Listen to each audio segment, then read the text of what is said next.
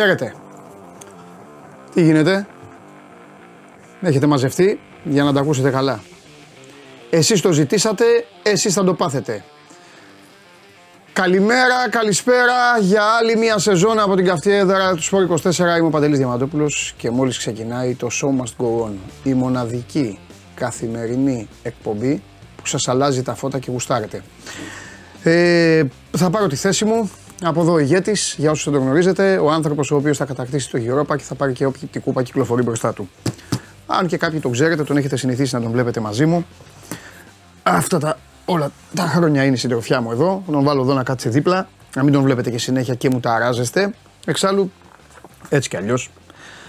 Τώρα πια δεν μπορείτε να ασχοληθείτε με την ομάδα αυτή, γιατί έχετε τις δικές σας. Λοιπόν, πρώτα όμως να πούμε κάποια πράγματα. Ευχαριστώ πάρα πολύ για όλο αυτό το διάστημα. Ε, επικοινωνήσατε πάρα πολύ μαζί μας και με τη δική μου ομάδα εδώ κάτω, τους Λεβέντες και με τα παιδιά πάνω στο site, τα παιδιά του Λαχόπουλου. Ε, και ρωτάγατε για τις εκπομπές μας. Σας ευχαριστούμε πάρα πολύ. Αν δεν υπήρχατε εσείς δεν θα υπήρχαμε εμείς. Ας πω ξεκάθαρα χωρίς κανέναν δισταγμό, ότι αν δεν υπήρχατε εσείς, δεν θα υπήρχε καν το δικό μου τμήμα, το οποίο έχει να κάνει με το οπτικοακουστικό κομμάτι αυτής εδώ της εταιρείας. Ε, εφόσον λοιπόν μας στηρίζετε, είμαστε δίπλα σας και χαίρομαι πάρα πολύ που κατά τη διάρκεια της παρουσίας μου στη Μανίλα, για να περάσει η ώρα, γιατί η μισή μέρα ήταν χαμένη, ε, μπήκα στο λογαριασμό μου στο Instagram και έβαλα ένα δημοψήφισμα.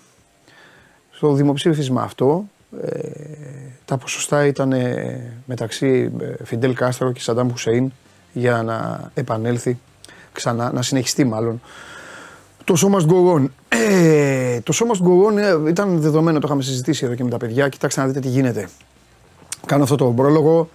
Ε, κύριε Ναυροζίδη, επίσης χρωστάς, αυτά που χρωστάς αύριο θα τα ξεπληρώσεις στον κόσμο του Σώμας Γκουόν.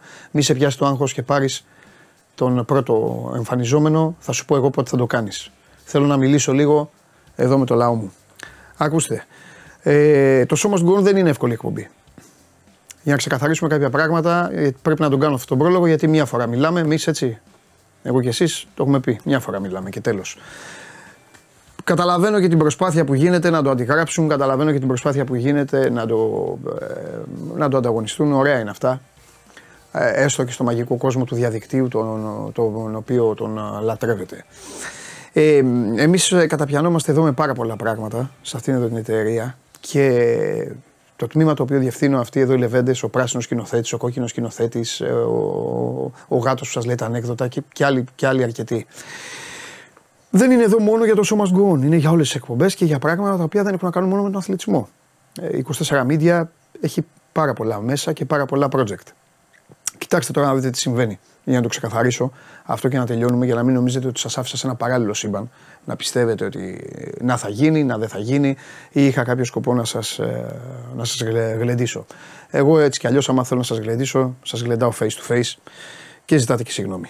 Αυτή είναι η σχέση που έχουμε αναπτύξει. Εγώ και εσείς. Και γι' αυτό γουστάρετε. Έτσι, μπράβο. Δεν είναι εύκολη εκπομπή. Είναι καθημερινή. Θέλουμε να έχει ποικιλία, θέλουμε να έχει ένταση, δεν θέλουμε να είναι ύπνος βαθύς, δεν θέλουμε να έχει λιβανιστήρια, δεν θέλουμε να είναι ο Άγιο Παντελεήμονας, ο Άγιος Νεκτάριος στην Έγινα και όποια άλλη εκκλησία θέλετε, η Εκατοτά Πηλιανή και, και ό,τι άλλο εσείς πιστεύετε, γιατί μπορεί κάποιοι να είστε και ε, άλλου δόγματος. Ε, Επίσης, ε, δεν είναι για μένα εύκολο, γιατί είμαι άνθρωπος ο οποίος θέλω να έχω γνώση. Δεν θέλω να βγάζω κάποιον να λέει ό,τι θέλει. Που σημαίνει ότι καθημερινά πρέπει να ξέρω τι γίνεται, πρέπει να σας εκπροσωπώ επάξια όσο γίνεται, να αντιπροσωπεύω δηλαδή τον εγκέφαλό σας, τη γνώμη σας, όλων όσων σκέφτεστε ορθά, όσων σκέφτεστε και λανθασμένα. Επίσης, είναι και μια εκπομπή η οποία τρώει χρόνο, ευεργετικό χρόνο και ποιοτικό χρόνο και από άλλα παιδιά. Δηλαδή, από παράδειγμα το φίλο μου τον Κέσσαρη. Ο Κέσσαρη για να έρχεται τις Τρίτες εδώ και να συζητάμε για τους αριθμούς, στερεί κάτι, ε, μια άλλη διαδικασία μέσα εδώ στο μηχανισμό. Ο Θέμης έρχεται και το κάνει με μεγάλη χαρά, αλλά την ίδια ώρα κάτι άλλο στερείται. Ε, τέλος πάντων, παρόλα αυτά, παρόλα αυτά και για να μην ε, τώρα το πλατιάζουμε, ε, ήταν τόση, τόση η μανία σας για να με έχετε απέναντί σας και να σας περιποιούμε, που δεν μπορούσα, δεν μπορούσα να σας αφήσω έτσι. Ξεκάθαρα. Και ε, OK, okay, όσο κυνικός και σκληρός και να είμαι, ε, κάποια στιγμή το καλοκαίρι, πριν πάω στις Φιλιππίνες, ήρθε ένας άνθρωπος και μου είπε. Ε, μου λέει δεν πέρναγαν, δεν πέρναγαν χημειοθεραπείες χωρίς την εκπομπή. Καλύτερα εκείνη την ώρα να μου τράβαγε μια κλωτσιά ανάμεσα από τους προσαγωγού. Ακριβώς έτσι μου είπε. Δεν με τίποτα άλλο. Τίποτα άλλο. Μου λέει: Θέλω να σε ευχαριστήσω. Δεν πέρναγαν οι χημειοθεραπείες χωρίς την εκπομπή σου. Έχετε να κάτσω εγώ να σκεφτώ αν θα κάνω εκπομπή; Δεν γίνεται. Ε, λοιπόν. Ε, οπότε ε, δεν ήταν. Δε, εκεί τελείωσε δηλαδή. Δεν είναι θέμα. Επειδή λέει ένας τώρα εδώ. Εντάξει, θέλετε και κόσμο. Θέλω η εκπομπή να είναι όπως ήταν κανονικά. Να φεύγουν, να κάνουν. Οπότε δεν, δεν μπορούμε να κάνουμε άλλη συζήτηση από αυτού. Τώρα, εσείς είστε συνηθισμένοι εδώ να κάνετε και τις τεχνικές σας αναλύσεις, να λέτε τι κολλάει, τι ο ήχος και αυτά. Το σκηνοθέτης θα ακούει, κάποιοι ήδη σας βρίζει, πες να κάνουν ανανέωση. Το έχουμε ξαναπεί. Αν γίνει κάτι με το YouTube, μπαίνετε, ε, βγαίνετε και ξαναμπαίνετε. Υπάρχει και ένα κουμπί το F5 για όσους έχετε ε, PC, τηλέφωνα, τηλεοράσεις. Κάντε μια βόλτα, γιατί αυτά που μου λέει ο σκηνοθέτης αυτή τη στιγμή στο αυτί μου για εσάς δεν θέλετε να σας τα πω. Λοιπόν, πάμε. Ε, τι άλλο; Ε, τι άλλο θέλετε τώρα να κάνουμε; Παιδιά, έχετε βάλει μια οθόνη. Λέω και εγώ τι ακούγομαι. Όπου, όπου βλέπω τον εαυτό μου, βλέπω την εκπομπή. Ε. Έχετε βάλει πάνω. Φοβερό εδώ. Τέλος πάντων, λοιπόν, η εκπομπή έχει και καινούρια πράγματα, έχει και καινούρια θεματολογία. Ε, έχει ε, πράγματα ε, τα οποία θα τα δείτε εν καιρό. Έχει πράγματα τα οποία τα έχετε συνηθίσει. Τέλος πάντων είναι αυτή η εκπομπή η οποία όπως τη μάθατε, όπως τη γουστάρατε, όπως πορευτήκατε, όπως τη στηρίσατε θα είναι ε, και αυτή τη σεζόν μαζί σας. Δεν χρειάζεται να πω τώρα αυτά που μου ζητάτε. Πες για Λίβερπουλ, πες για τον ένα, πες για τον άλλον. Πρώτα απ' όλα την πρώτη καλημέρα. Την πρώτη καλημέρα δικαιούται να σας την πει ε, εννοώ από τα υπόλοιπα παιδιά ο κύριος. Καλημέρα, καλή σεζόν να έχουμε. Πώς θα τελειώσει η σεζόν, ποδοσφαιρικά; Τώρα, Κόλλησε. Αυτονόητα δεν θέλω. OK, okay, εντάξει. Μόλις ακούσατε το σκηνοθέτη ε, να χρίζει τον Παναθηναϊκό πρωταθλητή για την ε, επόμενη ε, για την επόμενη ε, αγωνιστική, για την νέα αγωνιστική περίοδο. Τέλος πάντων, από εδώ και πέρα θα το δούμε αν θα το πάρει ο Παναθηναϊκός. Ε, θα δούμε πόσα ράμματα για τη γούνα του Παναθηναϊκού έχουμε. Χθες έγινε το μάτι στην Παπαρένα. Συγχαρητήρια και στον Ολυμπιακό και στην ΑΕΚ για τα δύο γκολ που δέχτηκαν. Καταλαβαίνω ότι έχετε ενθουσιαστεί για τις ομάδες σας, έχετε ακούσει πάρα πολύ ωραία. Γι' αυτό όμως έχετε έρθει και σε αυτή την εκπομπή για να δείτε και άλλα πράγματα. θα τους περιμένω εδώ, θα μιλήσουμε με όλους κλασικά με αυτούς τους οποίους αγαπάτε και αυτούς οι οποίοι τα λένε ξεκάθαρα έτσι, και όχι άλλα λόγια να αγαπιόμαστε. Και ε, γνωρίζετε καλά τις διαδικασίες, δεν έχει αλλάξει αυτό. Η εκπομπή μεταδίδεται και on demand μένει στο κανάλι του 24 στο YouTube. Ε, η εφαρμογή TuneIn ε, σας παρέχει την ευκαιρία να ακούτε ολοζώντανο το σώμα Go χωρίς να χρειάζεται να το δείτε και φυσικά ανεβαίνει και στο Spotify με τη μορφή ε, podcast. Λοιπόν, αρχίζουν οι ωραίες ερωτήσεις εδώ σε μένα, πώς τους βλέπεις και τους τέσσερις και όλα αυτά. Δεν θες να σου πω ακόμα Γιάννη μου πώς τους βλέπω. Επίσης ε, υπάρχουν καινούριες ενότητες, μία από αυτή επειδή μου τη ζητήσατε θα είναι τις Παρασκευές όπου θα μιλάω εγώ και εσείς. Θα μιλάω εγώ και εσείς, έχουν φτιάξει τα παιδιά και μια φοβερή. Το, ε, έχετε ως φωτογραφία το φιλέρ. Θέλω να ξεκινήσω να δει ο λαός εδώ, να κάνω ένα δώρο στο λαό. Ας ξεκινήσω με δώρα πρώτα απ' όλα. Το γουλί θα τον πάρεις στον σου πω. Μην μου αγχώνεσαι. Πρώτα απ' όλα, ε, επειδή δεν, ε, δεν μου αρέσει να αφήνω εκκρεμότητες και το ξέρετε. Ε, αύριο ο Μάνος Ναυροζίδης θα μπει στο στούντιο. Υπάρχει μια ενότητα την οποία θα πρέπει να καλύψει καινούρια. Τι, επειδή μπήκε για τις μεταγραφές ένα δίμηνο; Όχι. Παρ' όλα αυτά υπάρχει ένα χρωστούμενο. Ε, θέλω να πάμε να το δούμε το χρωστούμενο με τον κύριο Ναυροζίδη για να είμαι ξεκάθαρος να οι καλοί λογαριασμοί κάνουν τους καλούς φίλους. Και εμείς τα λέμε από την αρχή, εγώ και εσείς. Ε, λίγο να δω, να δούμε λίγο. Εγώ Θα πιστεύω θα πάρει 6 παίχτε ο Ολυμπιακός. Τι θα κάνει, 6 παίχτε πιστεύω θα πάρει. ο Ολυμπιακός θα πάρει 6 παίκτες. Θα πάρει 6 παίκτες. Παραπάνω Ωραία. πιστεύεις; Ωραία. Θα βάλουμε ένα στοίχημα. Έλα.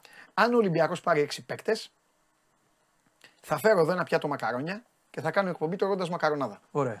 Αν πάρει πάνω από 6 παίκτες, θα εμφανιστείς εδώ με γεροφανελάκι λευκό πάλκο αμάνικο. Α, έχω πολλά. Τέλεια. Ναι, με τέτοιο. Ωραία. Εντάξει. Έγινε. Το έχω πάρει το στοίχημα για πλάκα. Ποιος 6 παίκτες, για τον Ολυμπιακό μιλάμε. 6 παίκτες. Τι 6 παίκτες; 6 παίκτες τώρα θα πάρει. 6 παίκτες θα πάρει την άλλη εβδομάδα. 6 παίκτες. Λοιπόν, αυτή είναι μια εκκρεμότητα. Ο κ. Ναυροζήτης αύριο θα πληρώσει το στοίχημα. Ε, όσοι θέλετε να το παρακολουθήσετε αυτό το θέαμα, ε, παρακαλώ μόνο να μην έχετε φάει. Συγγνώμη, Μάνο.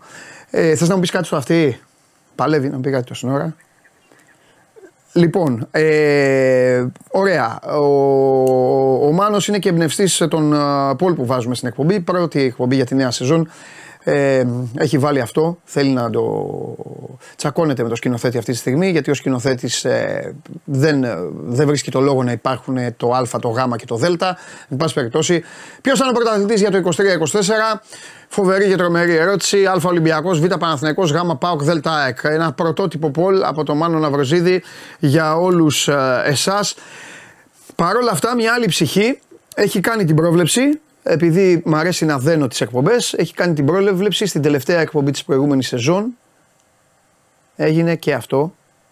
Για κάποιο λόγο, Ναι, ρε. Για κάποιο λόγο γίνανε όλα. Ναι. Τραγουδάρι. ε, θεωρώ πρωταθλητή για τη σεζόν 23-24. Θα είναι ο Ολυμπιακός. Είσαι μεγάλος! Πού είναι ο Χωριανόπουλος! Πού είναι ο Χωριανόπουλος! Ξέρεις και σα διέλυσε! Κόντρα στα προγνω- κόντρα στα Διέλυσε, προγνωστικά. Κόντρα στα διέλυσε. προγνωστικά. Μιχάλη! Μιχάλη! Τώρα από τους διέ- Θα, θα έρθει από την παραλία ο Αρναούτογλου να με κυνηγάει. Τα καλά γυρνάει. Τι πε- Θέλω όμως να μου πει περίμενε, περίμενε, περίμενε. Περίμενε, μεγάλη γκουρού, περίμενε. Πού ε, θέλω να το στηρίξει αυτό. Θέλω να.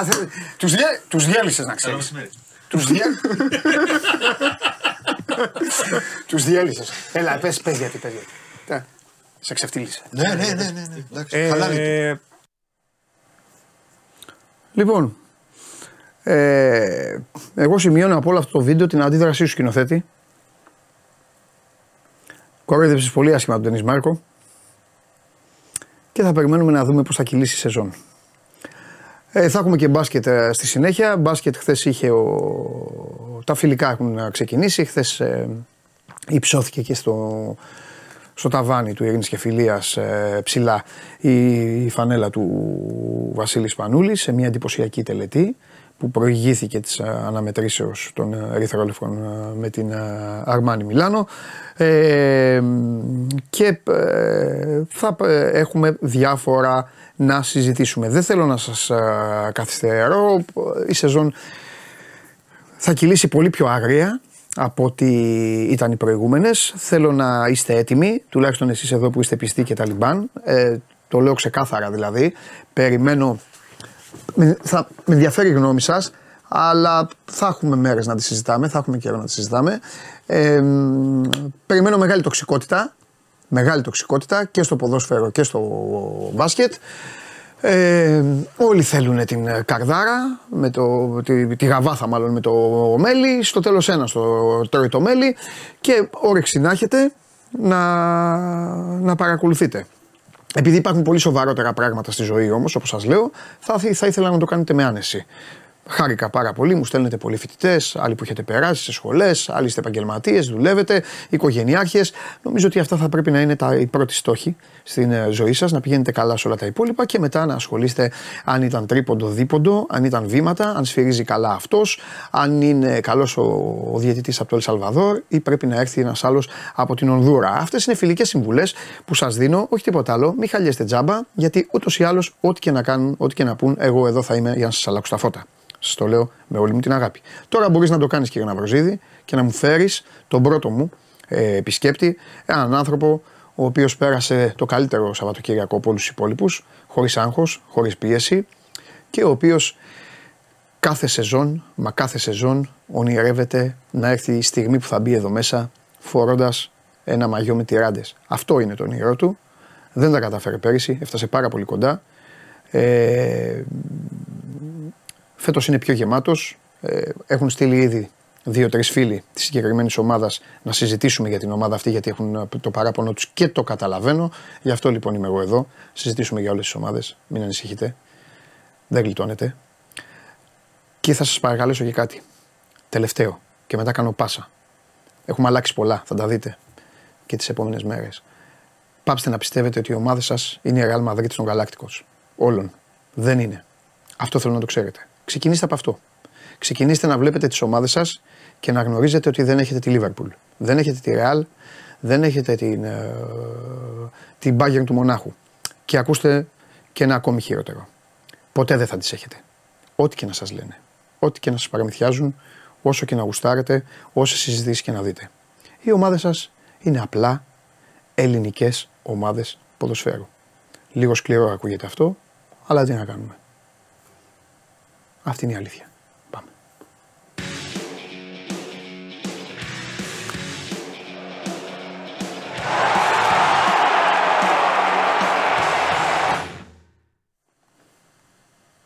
Χαίρετε. Έλα, αγόρι μου, κάτσα στείλουμε τώρα Κοσμοδού. Έλα, μεγάλε.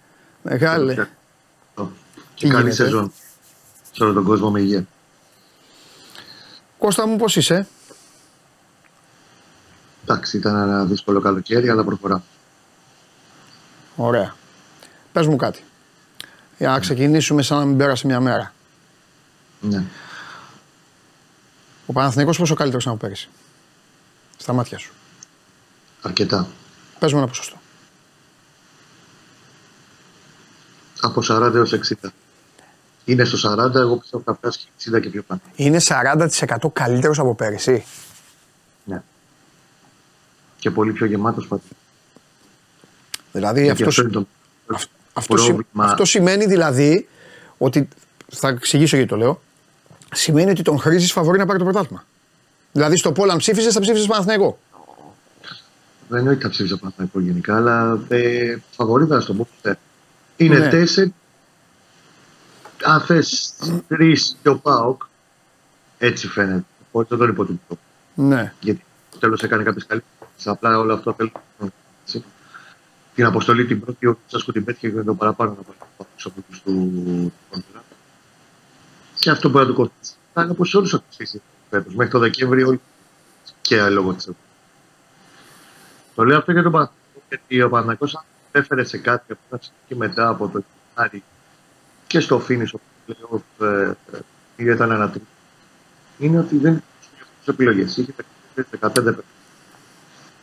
Φέτος μπορώ να σου πω ότι Φέτος έχει 20. Ίσως και από 21, αν βάλουμε το και που δεν παίζει σχεδόν καθόλου. 20. Κώστα, κλείσε να σε ξαναπάρουνε. Δεν, είναι τώρα, δεν, δεν μπορούμε τώρα πρώτη εκπομπή να μην σε ακούμε, να σε ακούμε σπασμένο. Σαν να έχεις πάθει. Σαν να έχεις χάσει τη λαλιά σου. Λοιπόν, ε, ε, θα σα πω γιατί το εννοώ αυτό και θα σα πω και τη γνώμη μου μέχρι να ξανάρθει ο Κώστας. Αν ο Κώστας λέει ότι είναι 40% Παναθηναϊκός στο ποσοστό, ε, σημαίνει ξεκάθαρα τον χρήση φαβορή γιατί η απόσταση από την ΑΕΚ πέρυσι ήταν πολύ μικρή. Αν λοιπόν είναι 40% βελτιωμένος, η ΑΕΚ για να ξαναγίνει πρωταθλήτρια θα πρέπει να είναι 50% βελτιωμένη. Έτσι δεν είναι. Ή να είναι και αυτή 40% βελτιωμένη. Ή για να πάρει πρωτάθλημα ο Ολυμπιακός σύμφωνα με το 40% του Κώστα, αν ο Παναθηναϊκός πέρυσι ήταν ένα 50% πάνω από τον Ολυμπιακό, ο Ολυμπιακός θα πρέπει να είναι 90%. 50-40. 91. Γι' αυτό λέω, το βλέπω μεγάλο ποσοστό που δίνει ο Κώστας. Βέβαια, σίγουρα τη βλέπει την ομάδα. Εγώ απλά θεωρώ ότι είναι πολύ πιο ψημένος. Θα περιμένω πολύ το μάτς Δευτέρας. Δεν με ενδιαφέρει ότι είναι νωρίς. Αυτή η καραμέλα κάποια στιγμή θα λιώσει, ε, ειδικά φέτος. Γιατί όλοι έχουν φάει τα μούτρα τους από τον Ιούλιο. Έχουν παίξει πολλά παιχνίδια. Και εγώ σε πολλές σεζόν λέω: Είναι νωρίς ακόμα. Νωρίς οι ομάδες.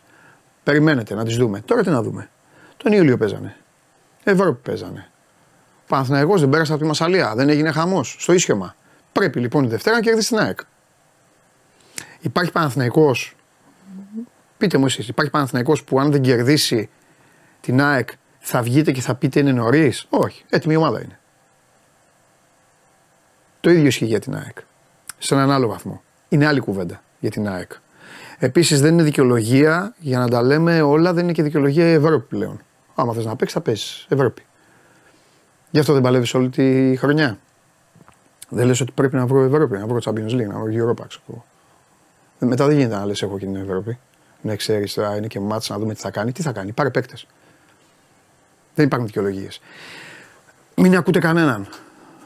Είναι επαγγελματίες, είναι η χαρά τους. Οι παίκτες γουστάρουν να παίζουν, να προπονούνται δεν θέλουν.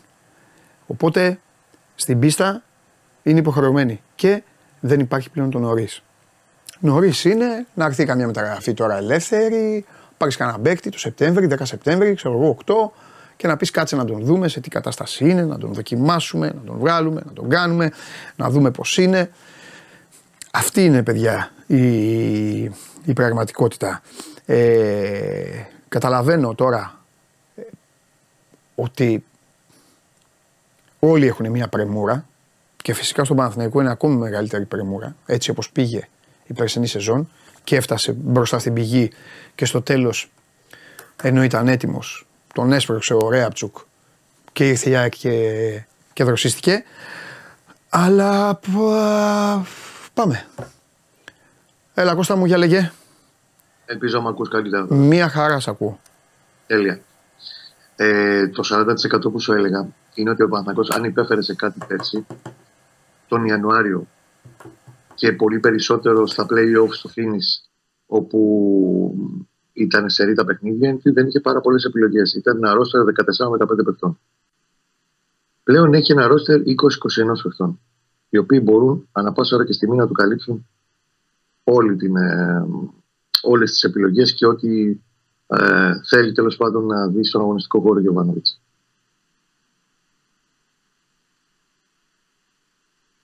Δεν ξέρω αν με ακούς τώρα. Εγώ πολύ καλά, σ' ακούω πολύ καλά. Απλά μου λέγανε κάτι τα παιδιά πάλι να πω στον κόσμο να κάνουν ανανέωση. Αυτός είναι και ο βασικό στόχο που σου λέω ότι είναι καλύτερος από πέρσι. Γιατί και οι, οι επιλογές που έχει κάνει, οι 6-7 επιλογές που έχει κάνει, ε, είναι στο πλαίσιο να δημιουργηθεί μια καλοδομημένη ομάδα. Ήταν καλές μεταγραφές όμως. Και θα το δούμε και δεν το έχουμε διαφωνήσει σε πλήρη, σε πλήρη εξέλιξη. Θα το δούμε του επόμενου μήνες. Απλώς στέκομαι σε κάτι γιατί εσύ τα παρακολουθείς πολύ πιο συχνά τέτοια πράγματα. Ο Ρουμπένο Φέρε, ο αδερφός σου, ο φίλος σου, Ναι, δύο χρόνια και κάτι που ήταν στον Παναθηναϊκό, Ναι. είναι στον Παναθηναϊκό, ναι. ήταν, έχει δώσει ο Παναθηναϊκός 93 μάτς. Ήταν παρόν στα 88. Στα 5 δεν έλειψε λόγω τραυματισμού ή καρτών. Όποτε ήταν διαθέσιμος, έπαιξε. Στους Οσημάδες πριν από δύο εβδομάδες ήταν διαθέσιμος και δεν έπαιξε καθόλου. Και σου αναφέρω το Ρουμπέν, γιατί ξέρεις το Ρουμπέν είναι η ραχοκοκαλιά στο μυαλό κάθε πλάνο του Γιωβάνοβιτς. Μμμ, μμμ. Αυτό είναι το κομμάτι της ποιοτική αναβάθμισης. Και ότι από τη στιγμή υπάρχει πλέον ένας παίκτης όπως ο Αράο που καλύπτει πλήρως όλα τα κουτάκια στο 6, μπορεί και είναι σε θέση να κάνει μεγάλες αλλαγές από το ένα μάτι στο άλλο. Δεύτερο πράγμα που δεν είχαμε δει ποτέ επί Γιωβάνοβιτς ως τώρα, τρία μάτια πρωταθλήματος, από το ένα στο άλλο, 7 αλλαγές σε κάθε παιχνίδι. Για δεκάδα. Δηλαδή η δεκάδα που έπαιξε προχθέ στο Αγρίνιο και είχε μια πάρα πολύ καλή εικόνα και μια εμφαντική νίκη, ήταν αλλαγμένη κατά 7 πρόσωπα σε σχέση με το μάτι του Ζωσιμάδες. Ναι, Πλέον και σε θέση να το κάνει.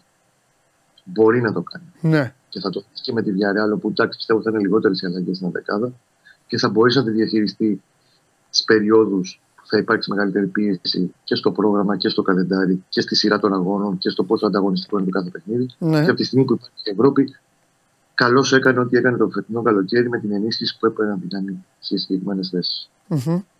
Πες μου κάτι, δεν θα σε ταλαιπωρήσω πολύ σήμερα γιατί έτσι κι αλλιώς έχουν, έχουν την τιμητική τους οι υπόλοιποι. Ε, θέλω να Καλά. μου πεις τώρα εδώ ε, 10 18 Σεπτέμβρη, πρώτη φετινή εκπομπή, σε τι να εστιάσουμε να, δω- και ότι θα είναι σίγουρα καλύτερος ο Παναθηναϊκός από πέρυσι και τι είναι αυτό το οποίο α, σε προβληματίζει ξεκάθαρα. Ένα πράγμα.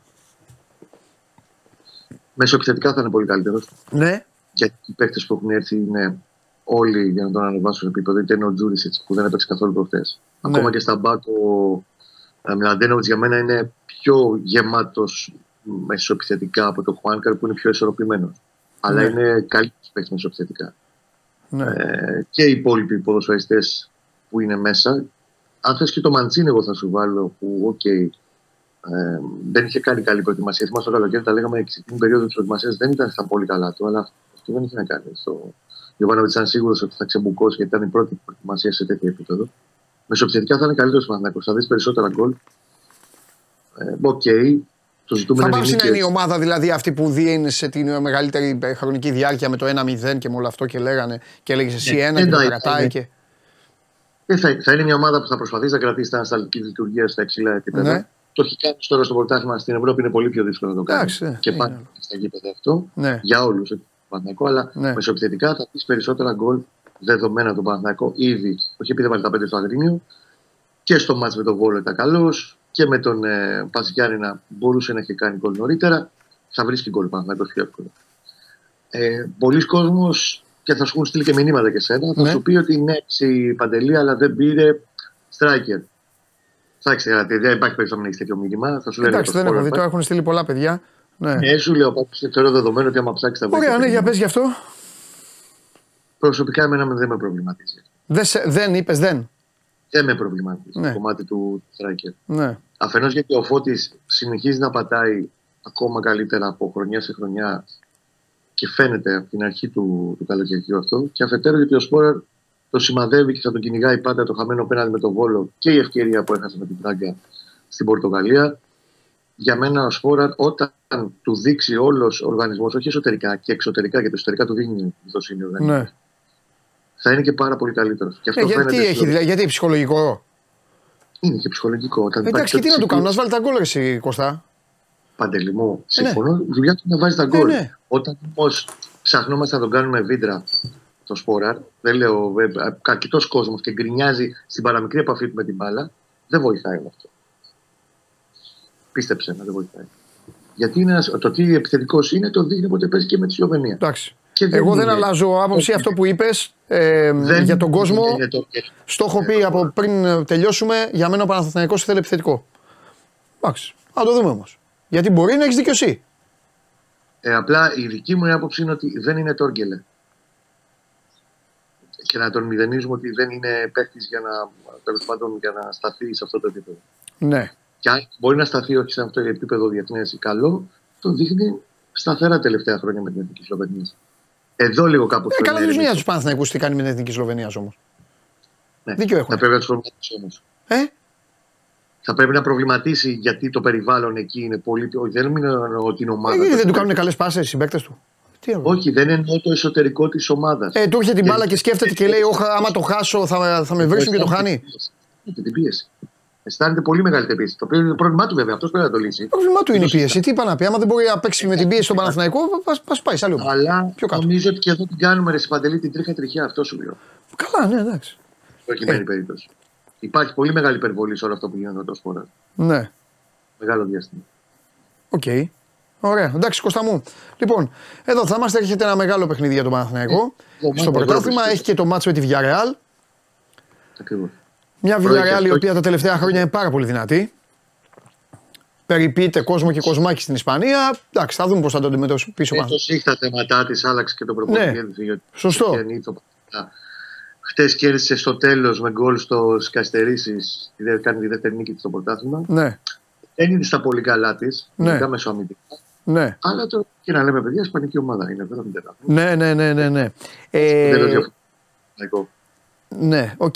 Και ε, π- πήγα να σε αφήσω, αλλά δεν θέλω να σε αφήσω. Μπερνάρ βράζει τώρα, έτσι, βράζει και. ε, δίνει και, δίνει και αριθμούς, όχι τίποτα άλλο, γιατί το παιδί μπαλά δίνει.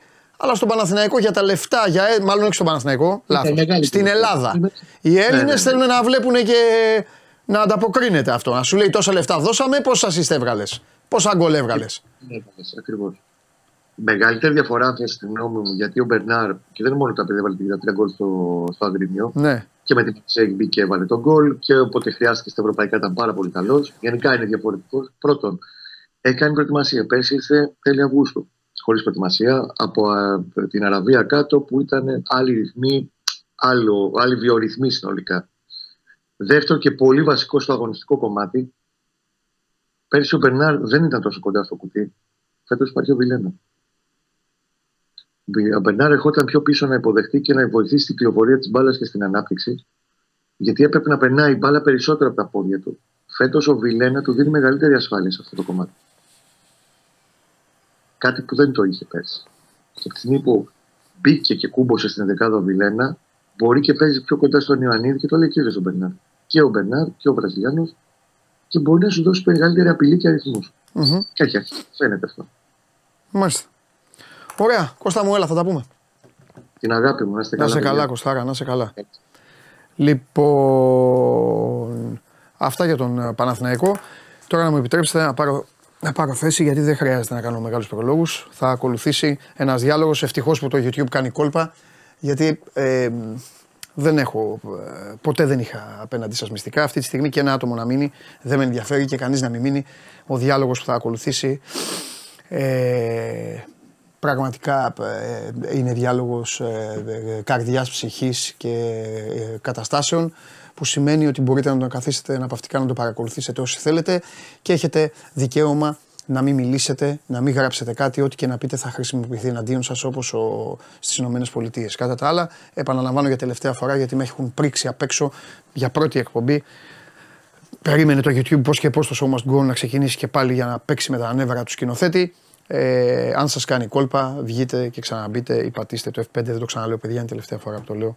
Έτσι κι αλλιώς είστε πάρα πολύ, μα πάρα πάρα πολύ έμπειροι. Λοιπόν, εκτός αν ε, έχει πρόβλημα και α, αυτό το tablet που μου έχετε βάλει.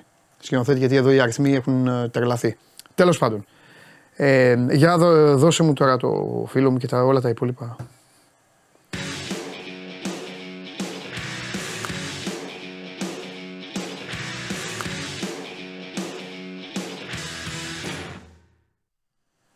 Το Χαλιάπα γιατί τον έχετε στην κουβέντα; Ω τι να μιλήσει ο Χαλιάπας; Τι μπορεί να πει ο Χαλιάπας αν θέλω να μιλήσω εγώ με το φίλο μου τώρα και να πούμε τόσα πράγματα; Τέλος πάντων, ωραία λοιπόν. Να φύγω, άμα Ωραία, είναι. ωραία, όχι, όχι, δεν θα φύγεις, δεν θα φύγεις. Το ρασβάν να φέρουμε. εδώ Δεν είναι θα φύγεις. Έλα, έλα, έλα, έλα, έλα, έλα. Εντάξει τώρα. Έλα, κοίταξε να δεις. Εδώ δεν είναι άλλες εκπομπές με τα correlation και με αυτά όλα. Εντάξει. Και με, με- τε- και με ξυπνητήρια δίπλα. Λοιπόν, Ναι. άκου. Ε, Θα πω κάτι στον κόσμο. Ωραία. Όλο αυτό που σας είπα ότι θα γίνει μεταφέρεται για την αυριανή εκπομπή. Η παρουσία του κυρίου Χαλιάπα καθιστά αδύνατη να γίνει μια συζήτηση καρδιάς ανάμεσα σε μένα και τον Σάββατ Γιομπάνογλου. Ισχύει. Ισχύει, Λοιπόν. ισχύει. Σταματάω Να την λοιπόν, κάνετε όσο κάνω το προλαβαίνει. δημοσιογραφικό μου χρέος. Το δημοσιογραφικό μου χρέος και σας αφήνω να πείτε τι έγινε χθες στο γήπεδο της Τούμπας. Όπου όλος ο κόσμος είδε τι έγινε στο γήπεδο της Τούμπας. Θα πω εγώ. Ναι. Όλος ο κόσμος είδε τι έγινε στο γήπεδο της Τούμπας και δεν έχω να πω τίποτα άλλο. Και τώρα. Ε, σκηνοθέτη, μαζεύονται πάλι και ήταν να τους διώξεις. Τι έγινε στο γήπεδο της Τούμπας; Εντάξει. Αυτό είναι τώρα για να μπούμε λίγο δυναμικά όπω με θέλει ο λαός, να αρχίσουμε να έχουμε άλλα. Λοιπόν, ε, λοιπόν ε, συγχαρητήρια κύριε Χαλιάπα για το βαθμό της οπαλία. Ο λόγος είναι δικός σας. Το ρασβάν, το ρασβάν Λουτσέσου κάνεις τώρα εσύ παντελή για να ξέρω. Γιατί σου δώσει συγχαρητήρια; Τι εννοείς Όχι, κάνω τώρα, αλλά τι εννοείς μπορούσε κάνω; να Πρώτα απ' όλα, έδινε. κανείς δεν, μπορεί, κανείς δεν μπορεί να κάνει τον καλύτερο προπονητή που υπάρχει στην, ε, στην Ελλάδα. Κανείς δεν μπορεί να κάνει. Ναι. Δεν Εντάξει, μπορεί. είναι η αλήθεια ότι τέτοιο επίπεδο γραφικότητας δεν μπορεί να φτάσει κανείς. Α, μάλιστα. Είναι, είναι, είναι μεγάλη αλήθεια. αυτή. Μάλιστα. Είναι πολύ μεγάλη αλήθεια. Μάλιστα. Αλλά νομίζω ότι μπορούμε Τι να τα έπαθες; αφήσουμε. Ωραία, τι σου έκανε και το χαρακτηρίζεις έτσι; Για πες μας τώρα, τι, Τι σου έκανε; έπαθες, δεν κατάλαβα. Εμένα τι μου έκανε. Ναι. Εντάξει. Δεν, Ε, πώς, εσύ τον δεν χαρακτήρισες. εκπλήσωμαι. Δεν εκπλήσωμαι πλέον. Ναι, μετά από κάθε παιχνίδι τα ίδια λέει. Εντάξει, Τι είπε, χτες τι τα είπε, ίδια είπε. τι είπε. Εντάξει, χτες είπε, τα είπε και λίγο καλύτερα, ομολογώ. Α. Γιατί, ναι, ναι, χτες είπε είμαι πολλά χρόνια στην Ελλάδα, δεν ήρθε να με κοροϊδέψει. Ε, κανονικά δεν έπρεπε να κατέβει το ΠΑΟΚ, αφού ήξερε ότι θα ερχόταν ο διαιτητής να λήξει το μάτι σώπαλο, γιατί έτσι είπε ο Ρασβάν Λουτσέσκου, το ήξερε από πριν αυτό. Ε, ας μην κατέβαινες, έλεγε 0-0 είμαστε, εντάξει. Το τι αγχώθηκε και, και τι στεναχωρήθηκε για το 0-0, αφού το ήξερε από πριν ότι ήρθε ο κ. Παπαπέτρου να φέρει το μάτι σοπαλία, μπορούσε να, να μην στεναχωρηθεί τόσο. Κρίμα ήταν. Αλλά εντάξει, ε, δεν εκπλησόμαστε από αυτό που ακούμε από το φίλο σου τώρα Σβάν. Εσύ δεν είχες Παντελή. θέμα που ήταν Έλληνας διαιτητή. Έτσι δεν είναι; Εγώ Δεν εννοείται έχει. πως. Γιατί αν θυμάμαι, αν θυμάμαι καλά, μέχρι να τελειώσει η εκπομπή, έλεγες γιατί δεν σφυρίζουν ξένοι διαιτητέ στον Άρη. Νομίζω. Έτσι θυμάμαι εγώ. Εννοείται πως είχα και έχω- συνεχίζω να έχω Α. θέμα. Γιατί ήταν Έλληνας διαιτητής. Α, Το γεγονός αυτό όμως ε, δεν ε, αποκλείει, δεν αφήνει πίσω ότι ο κ. Παπαπέτρου χθες τα πήγε οκ. Τι, τι γελάς Σάβα; Τι Μια έκανε χαρά. λάθος, δηλαδή για πες μας, ενημέρωσε Τίποτα, μας ρε, λίγο, όλα Σάβα. καλά, Όχι, όλα όχι, καλά. όχι Τίποτα, πες μου. τίποτα. Πες μου τι έκανε λάθος Τίποτα. ο Ήτανε- Πέτρο χθες. Ναι. Ήταν η διαιτησία του 50-50, 50 ρίσκια. Δεν δικαιούται κανείς να έχει παράπονο από τον κύριο Παπαπέτρου. Κόσμημα. Ήθελες χθες να δεις, μάλλον Σάβα και εσύ, όπως ο κύριος Λουτσέσκου, να πάρει δεύτερη Ήθελα. κίτρινη κάρτα ο Ντουκουρέ στο δεύτερο ημίχρονο και να Όχι, μην δεν με ήθελα δέκα εγώ όσο και ποδοσφαιριστές καλά του να Άρη. δω τον Ντουκουρέ να παίρνει κίτρινη κάρτα. Εγώ Ναι. θέλω κάποιος να μου εξηγήσει γιατί δεν είδε κίτρινη κάρτα. Ωραία. Δηλαδή, επειδή έχουμε χάσει το μέτρο ε, τα, ε, τους τελευταίους μήνες εντελώς, θέλουμε Ναι. η αλλίωση αποτελέσματος να είναι το δίκαιο. Γιατί ο, ο κύριος Λουτσέσκου και όλοι οι άνθρωποι του Άφησε ΠΑΟΚ τον χθες Λουτσέσκου ήθελαν να τώρα αλλοιωθεί. γιατί από την ώρα ξεκιν- που ξεκινήσαμε για τον Λουτσέσκου μιλάς. Α τον Λουτσέσκου. Εντάξει, φίλο φίλος του Θα μου Παντελήνη, να, μην εξηγήσεις το, να γιατί μην το μιλήσει. δεν είδε δεύτερη κίτρινη κάρτα του Κουρέ ενώ έχει πιάσει την μπάλα και μένα με τα χέρια. Γιατί προφανέστατα ο Παπαπέτρου πήρε χαμπάρι κατευθείαν και ευτυχώς για αυτόν ότι έκανε πολύ μεγάλο λάθος που δεν σφύριξε φάουλ υπέρ του Άρης σε εκείνη τη φάση και σφύριξε Ναι. το χέρι του Ντουκουρέ και μάζεψε το ένα λάθος με το άλλο. Αν έδινε δεύτερη κίτρινη Και αυτό τι κάρτα, θα είναι, είναι μιλούσαμε- σωστό. Θα μιλούσαμε. Άρα αν έδινε- δικαιώνεις πάλι τη θέση του ΠΑΟΚ που είπε ότι σε εκείνη την απόφαση ο, ο Παπαπέτρου έκανε πολιτική.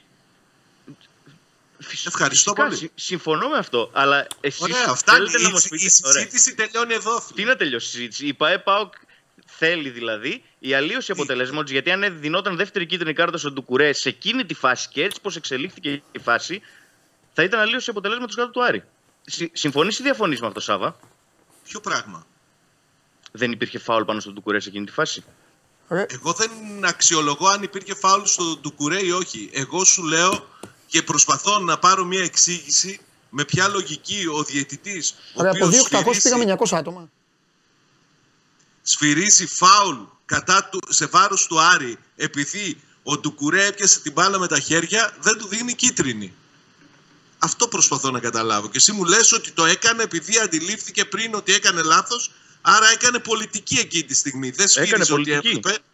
Ωραία. Πολιτική να έκανε. το χαίρετε. Δεν διαφωνώ. Μια χαρά. Ε, να το Μια χαίρετε. χαρά. Έπρεπε να δώσει κόκκινη και να. Η αλλοιωθεί το αλλίωση που αποτέλεσμα. λες Ναι. εσύ από αποτελέσματος πώς θα προέκυπτε; αν δεν έδινε δεύτερη κίτρινη κάρτα σε μια φάση η οποία θα, έχει, θα έπρεπε να είχε τελειώσει δευτερόλεπτα πριν και ο Άρης να έχει φάουλ και να έχει ολοκληρωθεί όλη η συζήτηση εκεί πέρα. Φτάσαμε σε ένα σημείο που δεν έπρεπε να φτάσουμε ε, σε καμία των περιπτώσεων. Δηλαδή συζητάμε για μια φάση η οποία δεν θα έπρεπε να υπάρχει. Δεν θα έπρεπε καν να βρίσκεται θέμα συζήτησης και από αυτή Ρε τη φάση Νίκο, που δεν θα ε, έπρεπε να Δημήτρη, υπάρχει. Τώρα τι συζητάμε; Τι Τι συζητάμε, συζητάμε, τώρα. έλατε. Σφύριξε, σφύριξε φάουλ σε βάρος του Άρη. Ε, σφύριξε φάουλ σε βάρος Τότε του είναι Άρη. κάρτα. Αυτό είναι το θέμα. Είναι κάρτα Δηλαδή τότε. Και δεν- Έλα, Ναι, εσύ. είναι κάρτα. Είναι κάρτα. Συμφωνώ ότι είναι δεύτερη Μα κίτρινη εσύ λες κάρτα. λάθος το λάθος, ρε φίλε. Που άμα ήταν αυτό, άμα ήταν εις βάρος του Άρη, θα, θα έλεγες και εσύ τα ίδια που λέει. Και τον λες γραφικό. Δηλαδή ο διαιτής, από πότε ο διαιτής πρέπει να διορθώνει το λάθος με λάθος; Τι είναι αυτό; Αυτό που, που έχει ξαναγίνει, που το έχουμε δει αυτό, σε ποια χώρα; Έπρεπε Μόνο στην να Ελλάδα δώσει- γίνεται και το συζητάμε έπρεπε αυτό. να δώσει, ωραία, έπρεπε να δώσει δεύτερη κίτρινη άρα Βεβαίως. και να ερχόμαστε σήμερα και να λέμε υπάρχει αλλίωση του αποτελέσματος. Σήμερα πάντως που μιλάμε τώρα Μα δεν τι υπάρχει. αλλίωση υπάρχει, ρε παιδί μου. Δεν, δεν, δεν- Πώς δεν θα υπήρχε; Την Ε; έχεις τη φάση παντελή; Έλα. Άκουσε Φάση εσύ την εξή. κανέναν στο ΠΑΟΚ να μιλάει για αλλίωση αποτελέσματος. Δεν καταλαβαίνω. Όχι, όχι, όχι. Αυτό λέω κι εγώ. Τι, λέει, τι είπε ο ΠΑΟΚ εχθές; Ότι ο, ο συγκεκριμένος διαιτητή έκανε πολιτική, δεν σφύριζε. Συμφωνεί σε αυτό και συνεχίζουμε να συζητάμε θεωρητικά τι θα γινόταν αν το ένα και το άλλο. Εδώ μιλάμε με, με τα γεγονότα. Τι ακριβώς έγινε; Έδωσε φάουλ σε βάρος του Άρη επειδή ο παίκτης του Άρη έπιασε την μπάλα με τα χέρια και δεν τον Εγώ λέω, τιμώρησε. Εκεί ήταν η εγώ κάρτα. λέω ότι ο διαιτητής Συζητάμε. δεν επηρέασε. Εγώ λέω ότι ο διαιτητής χθες δεν επηρέασε το αποτέλεσμα. Ωραία, ενώ αν δεν- έδινε δεν δεύτερη επηρέασε. κίτρινη κάρτα στον Τουκουρέ θα το επηρέασε. Αυτό λέω εγώ. Όποιος είδε τη φάση μπορεί να καταλάβει γιατί πράγμα λέμε. Παντελής, την είδες τη φάση τη συγκεκριμένη. Τέλος πάντων, ναι. Μείνουμε να συζητάμε τώρα για τη διαιτησία όλη την ώρα. Εντάξει, Εγώ σωστό, αυτό σωστό. που Πάμε, έκανα, πάμε. αυτό το Τελείωσε. είπα. Προχωράμε. Εντάξει, εδώ Προχωράμε, μιλάνε, πάμε. Εδώ μιλάνε Λοιπόν. οι προπονητές για τη διαιτησία μόνο. Δηλαδή, Ωραία. έχουμε φτάσει σε αυτό το Η δουλειά σημείο τους που- είναι. Η δουλειά τους είναι. Και θα λένε, θα λένε και γιατί είναι η Όχι, ο δουλειά τους. Λουτσέσκου δεν μίλησε χθες μόνο για τη διαιτησία. Ναι. Α, οκ. Δεν παρακολούθησε όλες τις δηλώσεις του. Είπε και για τα δικά του ζητήματα, για την αδυναμία των παιχτών του όταν έφτασε στο τελευταίο τρίτο να πάρουν σωστές αποφάσεις, για το δικό του ρίσκο που πήρε βάζοντας πολλούς νέους ποδοσφαιριστές από την αρχή στην ενδεκάδα. Ε, άμα για δεν το τους τι βάζει, περιμένει φωνάζει. από- τότε. Τι να κάνει. Ορίστε. Τους, λέω, τους βάζει, δεν τους βάζει, φωνάζεται. Τους βάζει τε- τέτοιο. Τι να κάνουμε. Θα τους βάλει. Οι μεταγραφές στον Πάοκ έγιναν τελευταία στιγμή, κύριε Τζιομπάνογλου. Περίμενε, Σωστό, παίκ- σωστό. Περίμενε παίκτη τον Είναι Ιούλιο και πολύ τον δύσκολη. Σεπτέμβρη. Είναι πολύ δύσκολη αυτή η διαδικασία που έχει να περάσει από εδώ και πέρα. Έτσι, Γιατί μπράβο. μέσα στα, από τα παιχνίδια, κυνηγώντας αποτελέσματα, θα πρέπει να βάλει τους ποδοσφαιριστές αυτούς στην ομάδα. Και είναι του. και, ο Κανείς μόνος, δεν- είναι και ο μόνος το καλοκαίρι έπαιζε με μαχαίρι πίσω στο σβέργο εδώ για να περνάει στην Ευρώπη. Όλοι από ένα σημείο και μετά τσέπωσαν ομίλους. Ο Πάοκ μέχρι το τελευταίο δευτερόλεπτο των προκριματικών έπαιζε για να πάει σε ομίλους. Ήταν η μόνη ελληνική ομάδα που δεν Και είχε νομίζω ομίλους στο ότι- τσεπάκι. Και νομίζω ότι δεν, το ότι δεν χρησιμοποίησε χθες τους παίκτες που τον έφεραν μέχρι τους ομίλους δεν σημαίνει ότι δεν θα τους χρησιμοποιήσει την Πέμπτη, γιατί και την Πέμπτη έχει παιχνίδι και θα γυρίσει να παίξει και στα Γιάννενα τη Κυριακή. Έχει πολλά παιχνίδια και Εντάξει, όλους όλοι θα τους έχουν. χρησιμοποιήσει. Όλοι έχουν Εντάξει. Και είναι, και είναι και ξεκάθαρο τι θέλει να κάνει αυτή τη στιγμή ο Πάοκ και τι πρέπει να γίνει και ποιο είναι το πρόβλημά του. Θα τα πούμε όμως αύριο. Υπόσχομαι στους φίλους μου τους Παουτζίδες. Αύριο με το Σάβα θα γίνει μια, ε, μια ανάλυση όπως πρέπει. Δεν θέλω τώρα να καθόμαστε να μιλάμε και να κάθεται ο, Δη- ο Δημήτρης λίγο να πάρουμε το πακέτο δηλαδή σήμερα. Και θα τα πούμε. Και πιο πολύ να σταθώ στο Δημήτρη που δεν θα τον έχουμε αύριο. Λοιπόν, ο... γιατί και ο Άκης φίλος μου είναι, πρέπει να πω όμως ότι εδώ οι Αριανοί πρέπει να δείξουν μεγάλη, μεγάλο κουράγιο. Ο Χαλιάπας τα είχε πει για τον Τερζή, σε αυτήν εδώ την εκπομπή. Τώρα έχει πάει ένας Μάτζιος, έχει βρει μια ομάδα που δεν είναι δική του. Έτσι δεν είναι Δημήτρη. Εκτός άμα την έχουν. Που δεν, εντάξει, δεν θα είναι. το πει ποτέ γιατί είναι τέτοιος τύπος, αλλά δεν είναι δική του η ομάδα. Η ομάδα, εκτός ότι δεν είναι δική του, είναι και μια ομάδα με 19 μεταγραφές Α, το μπράβο. καλοκαίρι, που δεν έχει ξαναγίνει αυτό. Ακόμη μια τεράστια ανορθογραφία του καλοκαιριού. Εντάξει, αυτό είπες και εσύ, τα λέγαμε όταν ήταν εδώ στην εκπομπή, αλλά Ναι. κάποιοι άλλοι έβγαιναν και έλεγαν τα ανάποδα για να εξυπηρετήσουν ε, ανθρώπους. Ε, είναι μια ομάδα με 19 καινούριους ποδοσφαιριστές, μια ομάδα 29 παικτών στο ρόστερ, που πραγματικά δεν ξέρει τι τους γίνεται. Ο Άκη Μάτζης ήρθε σε μια πολύ δύσκολη περίοδο. Έχει καταφέρει ήδη μέσα σε δύο παιχνίδια τουλάχιστον να συμμαζέψει όσα προλάβαινε και όσα μπορούσε. Και χθες ο Άρης έδειξε συμμαζεμένος παρά το γεγονός ότι είχε προβλήματα και απουσίες τελευταίας στιγμής. Για παράδειγμα, έλειπε ο καλύτερος του παίκτης, ο Νταρίντα, ο οποίος είχε πρόβλημα στους προσαγωγούς. Ε, είχε εκτός αποστολής το Ζουλ, το άλλο το εξάρι, που είχε ξεκινήσει τη σεζόν βασικός. Ε, Όμως πήρε πολλά πράγματα από τους νέους. Έχουμε φτάσει 18 Σεπτεμβρίου και μιλάμε ότι χθες στο ντέρμπι ε, της Θεσσαλονίκης έκαναν ντεμπούτο για τον Άρη τέσσερις ποδοσφαιριστές. Πώς μπορούμε να μιλάμε οπότε για μια ομάδα η οποία ε, έχει ομοιογένεια ή μια ομάδα που ξέρει τι θέλει μέσα στο Ναι. γήπεδο. Χθες ε, έκανε ντεμπούτο ο Verstraete και έπαιξε 90 λεπτό στη θέση 6 ο Καλός Βέλγος ήταν αυτός. ο οποίος ήταν ο κορυφαίος παίκτης του Άρη ε, και ε, από τους κορυφαίους στο γήπεδο. Ε, έδειξε με το καλημέρα ότι θα δώσει πολλές λύσεις ο Μάτζο και νομίζω ότι ε, του προπονητή του Άρη του έφυγε και ένας πονοκέφαλος για το τι θα κάνει στη θέση 6 με αυτά που είδε χθες από τον ε, Φερστράτε. Ήταν πάρα πολύ καλός ε, στα καθήκοντά του και με την ε, επιστροφή του Νταρίντα, ο οποίος θα παίξει δίπλα στον ε, Βέλγο, θα έχει λυμένο τουλάχιστον αυτό το πρόβλημα ο Άρης γιατί ε, τα άλλα προβλήματα θα συνεχίσουν να υπάρχουν. Για παράδειγμα, στα εξτρέμ έπαιξε ο Μενέντες που ενδεχομένως το χειμώνα να συζητάει για να αποχωρήσει από τον Άρη για να λύσει το συμβόλαιό του. Νομίζω ότι έχουμε μαζευτεί τόσοι πολλοί παίκτες στον Άρη που το χειμώνα θα συζητάμε για παίκτες που ήρθαν το καλοκαίρι και συζητάνε για να αποχωρήσουν από την ομάδα μετά από 5 και 6 μήνες. Ήταν πολύ μεγάλη η ανορθογραφία ε, του καλοκαιριού και με την απόφαση να παραμείνει ο Τερζής στην τεχνική ηγεσία και με τις ε, προσθήκες που έγιναν από τον κύριο Καρυπίδη και τον κύριο Παλίκουτσα, γιατί αυτοί έτρεξαν το πλάνο ε, του καλοκαιριού. Πάντως χθες ε, και οι ποδοσ- όσοι έπαιξαν και το τεχνικό team, ο προπονητής και το τεχνικό team, πήραν καλό βαθμό γιατί μπόρεσαν ε, και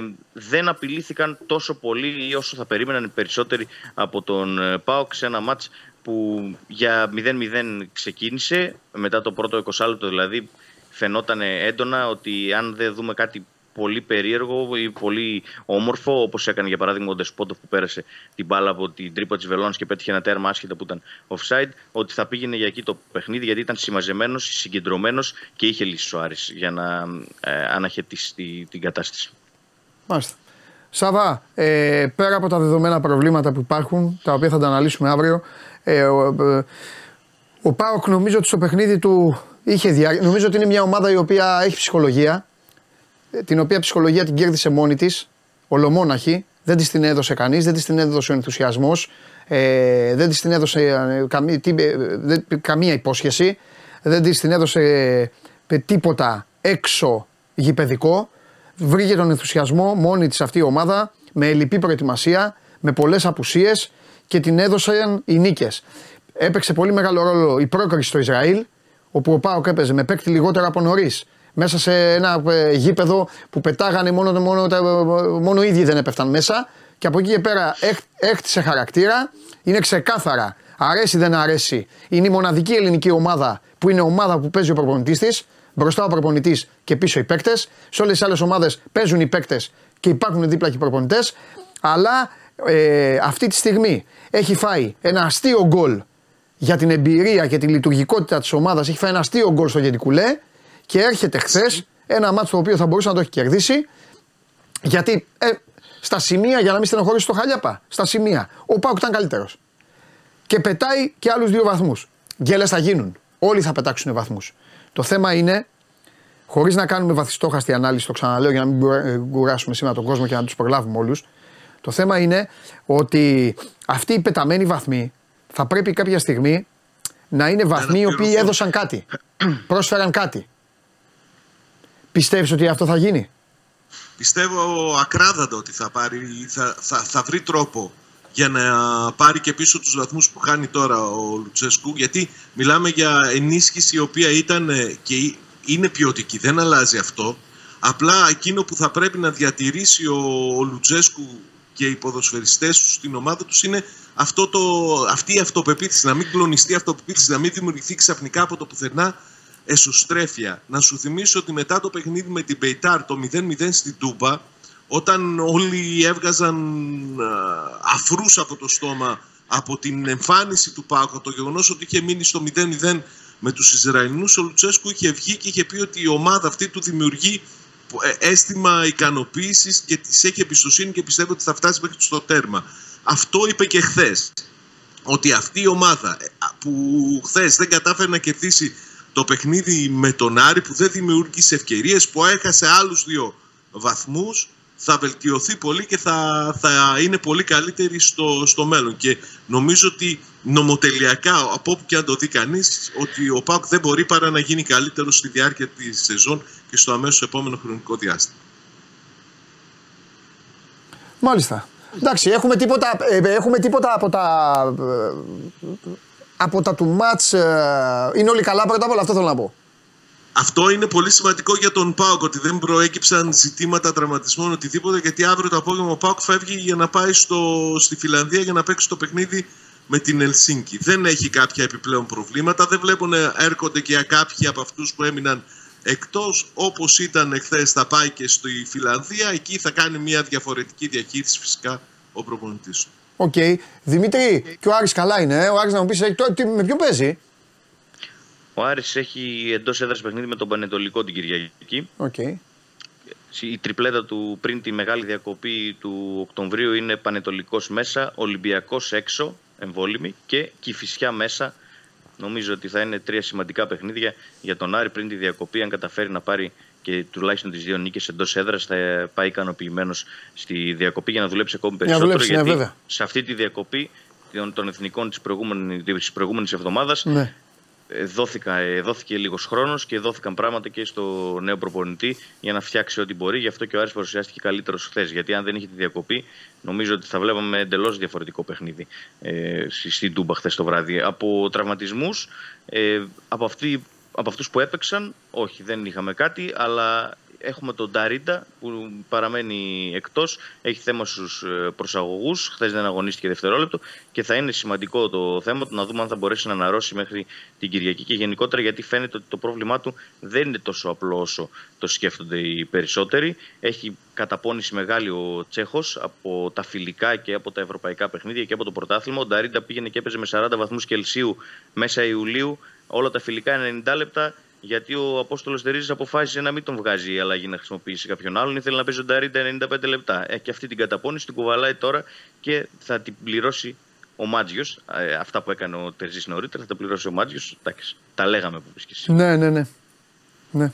Μάλιστα. Ωραία, εντάξει, παιδιά. Λοιπόν, άντε καλή αρχή, θα τα πούμε σιγά σιγά, θα τα πούμε και αύριο. Θεϊκή η φανέλα σου. Ναι, είναι, τα γήπεδα, είναι και τα γήπεδα που, είναι τα γήπεδα που έγινε και το Μουντιάλ τότε. Τη ζήλεψα Που να ψάχνουν οι Γερμανοί να βρουν βαρ. Κατάλαβε. Ναι. Οι Γερμανοί ψάχνανε βαρ. Πήρανε το με τον μπάσκετ, τι θέλουν τώρα. Άντε φιλιά. Γεια σας, παιδιά. Καλή Φιλιά. συνέχεια. Φιλιά από τον Brighton, Δημήτρη, γεια. Να σε καλά. Φιλιά. Καλά, γελάει ο κόσμος. Γεια. Ε, ε, πώς να μην γελάει. Φιλιά. Με την ομάδα που, ξε- που υποστηρίζει, τι θα κάνει ο κόσμος, θα κλαίει. Αύριο θα τα πούμε ε, ε, αναλυτικότερα για το. Ο λαός ζητάει Ευαγγέλιο Αρναούτογλου. Φυσικά θα είναι ο Ευαγγέλης. Α κάνω και αποκάλυψη τώρα. Πρω- Πρώτα απ' όλα, πόσοι αγγλίδες είστε μέσα. Α τα πω τώρα, χωρίς τον Αρναούτογλου. Σας κάνω, απα- θέλετε να μάθετε γιατί η ομάδα σας. Ακόμα. Πόσοι είστε μέσα εδώ. Βγάλτε Συριώδη, λέει για αυτά. Όλοι θα έρθουν. Μην ανησυχείτε. Λοιπόν. ΑΕΚ, να ένας. Ναι, πες μας. Έλα, έλα, έλα, εμφανιστείτε έτσι, μπράβο. Έλα, εδώ είμαστε και τέτοια. Λοιπόν. Ε...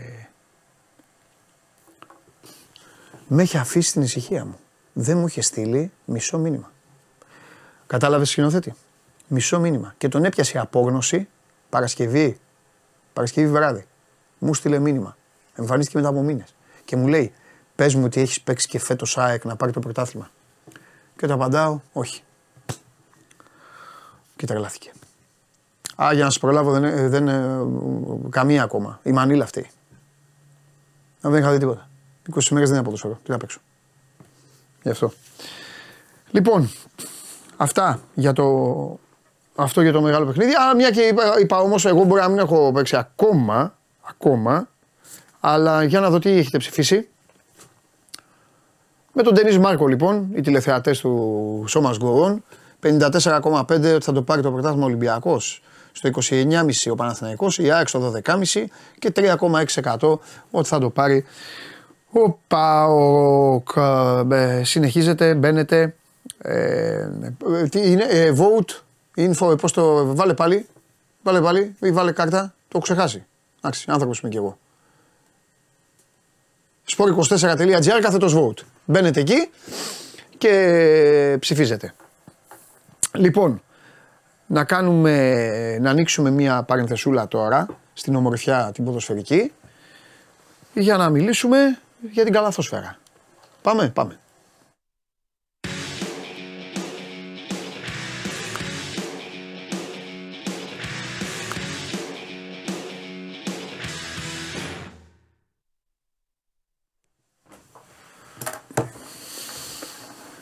Καθαρχή και δύσκολη. Λοιπόν, Σπύρος Καβαλιεράτος απέναντί μου και σε λίγο ωραία. Λοιπόν, ε, σας είπα ψέματα. Σπύρο, μπορείς για ένα λεπτό να ξεκουραστείς, πάρε ανάσες, μπες στο κινητό σου, μόνο θόρυβο να το έχεις και στείλε μηνύματα. Λοιπόν, αυτή τη στιγμή είμαστε συνδεδεμένοι με το γήπεδο της Κεσαριανής. Ε, σε λίγο όπου να είναι θα τελειώσει ο αγώνας της Κηφισιάς με τον ε, Πανσεραϊκό. Το σκορ έχει γίνει 4-4 και πίσω εκεί βλέπετε το δεξί χαφ τρέχει με μπλε, σημαίες ανεμίζουν και ο Αλέξανδρος τρέχει. Καλά ρε! Ρε εσύ, ρε εσύ, θέλω να μου πεις ευθέως τι είπες στον τέταρτο. Τι του είπε, πάτα και στα κουμπιά εσύ, τι, τι έγινε εκεί. Τι να σου Έχεις πω, παίξει ρε. μεγάλη μπάλα ρε φίλε, ό,τι μπορείς έχεις κάνει. Πήγες στο βαθμό μόνος σου. Ε, Είχε, είχε, είχε δύο μεγάλες διακοπές. Ναι. να πας. Ναι, Μία για πέναντι στο 46 και μία για τον γκολ το 2-3 στο, στο 67 από το, στο 72 που το βάλε ο Ζέκοβιτς. ναι, Αυτό και μόνο. ναι, Δημιουργία χάσε ειδικά το site πήρε σίγουρα 5 λεπτά. μάλιστα. Επειδή έγραφα το μάτι ένα χρονόμετρο για να βλέπω τι διακοπές. Ναι. Προσέχω τα τις λεπτομέρειες. Ε, Καταρχάς, είναι λάθο να με βγάλετε για μπάσκετ ανάλυσης. Δεν τροπή. Εννοείται. Αν δεν θα κάνουμε φούτμπολ, αλλά Εννοείται. Εννοείται. Ποια, εννοείται αγόρι μου, έτσι ξεκίνησα. Εννοείται. Λοιπόν, τρομερή ομάδα έτσι κράτησε το βαθμό, έχει πάρει και το τριποντάκι, πήγε στους 4. Το ματς όπως είπαμε στο Bet Χαρακτήρα, Factory, χαρακτήρα. δεν θέλω να σας στενοχωρήσω, ήταν ο Σπύρος στο Bet Factory, δεν μου κάνει καμία εντύπωση. Το ματς ξεκίναγε από ισοπαλία και πήγαινε στο διπλό και όταν ήταν 0-3, απλά το μόνο που είπα ήταν. ε, Ρε, εσύ δεν το περίμενα. Εντάξει, δεν το περίμενα στο 20-0-3. Δηλαδή, άμα μου 'λεγε κάποιος κέρδισε ένα-δύο ο Πανσεραϊκός, Στοιχηματικά. θα λέγαμε οκ. Πληρώθηκε όλος ο κόσμος. Ναι, ναι, ναι. Ε, Αφού το- στοιχηματικά πληρώθηκε ο κόσμο. άμα είχε άλλα τρία λεπτά ο Τρίγκα, θα το είχε κάνει 5-4. Εγώ αυτό έγινε- κατάλαβα. Αφού έγινε πρώην πληρωμή για τα όσου το παίξαν διπλό. Ναι, σωστό. σωστό. Οι άλλοι. Σωστό. σωστό. Λοιπόν. Και αν το μπέρδεψε η εταιρεία και δεν το έκανε, θα το έκανε και στο 2-4. Ναι, ναι. Τέλο πάντων. το θέμα είναι ότι επειδή πάντα κρίμα από το αποτέλεσμα. Η ομάδα χθε μέχρι το τέλο πάλεψε, πίεσε. Οχ, οχ, οχ, βγάζει λόγο τώρα. Ναι. Ναι, ναι, ναι, ναι, ναι. Ο Παναθηναϊκός έβαλε σε τρει τελικέ ναι. έβαλε τρία γκολ. Μάλιστα. Άλλο και αυτό. Στατιστικό. Και Ωραία. τα αγαπημένα έξι γκολ του Θέμη Κέσσαρη Ναι. είναι από μόνα τους. Ωραία. Οτιδήποτε. Εντάξει. Τώρα να σου πω και εγώ κάτι σοβαρά. Θέλει, θέλει πολλή δουλειά αυτή η ομάδα για να μείνει στην κατηγορία. Αυτό έχω να πω. Αυτό είναι δεδομένο. Πολλή δουλειά. Πολλές μεταγραφές. Θέλει χρόνο. Λοιπόν, πάμε. Ε, π- ολοκληρώθηκε το, το, το παραμύθι, με την καλή έννοια το λέω, το ωραίο παραμύθι ε, του Ολυμπιακού και του Βασίλη Πανούλη ε, και ζήσαν αυτοί καλά και εμείς καλύτερα. Πολύ ωραία Έτσι, γιορτή. σε αυτό, ναι. Ήταν πραγματικά πα- παρότι είναι από Η, τηλεόραση. η επιτυχία ήταν ότι από τις μεγαλύτερες επιτυχίες ήταν ότι ήταν και τόσο όσο. Ακριβώς. Και κάποια στιγμή εγώ λέω τελείω τόσο γρήγορα. Νόμιζα ότι θα έχει και κι άλλο. Ναι. Αλλά ήταν ακριβώς όσο χρειαζόταν. Και επίσης ήταν γεμάτο το γήπεδο. Ναι, ήταν γεμάτο. Που να σου Στην- πω την αλήθεια δεν το περίμενα. Αλλά οι περισσότεροι πήγαν μόνο για τη γιορτή. Μετά Ήταν αναμενόμενα όσα έγιναν. Ναι, και ναι. που γέμισε για Ναι, το ναι. Σπανούλη και μετά που έφυγαν για να πάνε να δουν. Ήταν η γκαντεμιά του Ολυμπιακού ήταν αυτή. Αλλά με αυτό δεν μπορεί να κάνεις. Ξέρεις, δεν μπορεί να μυρίσει τα νύχια της Super League. Τι θα γίνει στην κλήρωση. Τέλος πάντων. Λοιπόν, πάμε κύριοι. Ξεκινάμε. Σπύρο, πες λίγο στο πλάνο. Να, ναι. Ε, από πού να πάμε λίγο, να ξεκινήσω λίγο με τον Παναθηναϊκό θέλω. Ε, γιατί ο Ολυμπιακός έχει περισσότερες εκκρεμότητες. Οπότε να πάμε στον Παναθηναϊκό που ο Αλέξανδρε μ, ε, προσπαθεί λίγο να, να δείξει κάποια πράγματα, να δείξει τι θέλει. Είναι πολύ νωρίς βέβαια και για αυτόν, γιατί τώρα μαζεύτηκε ο κόσμος από το Ευρωμπάσκετ.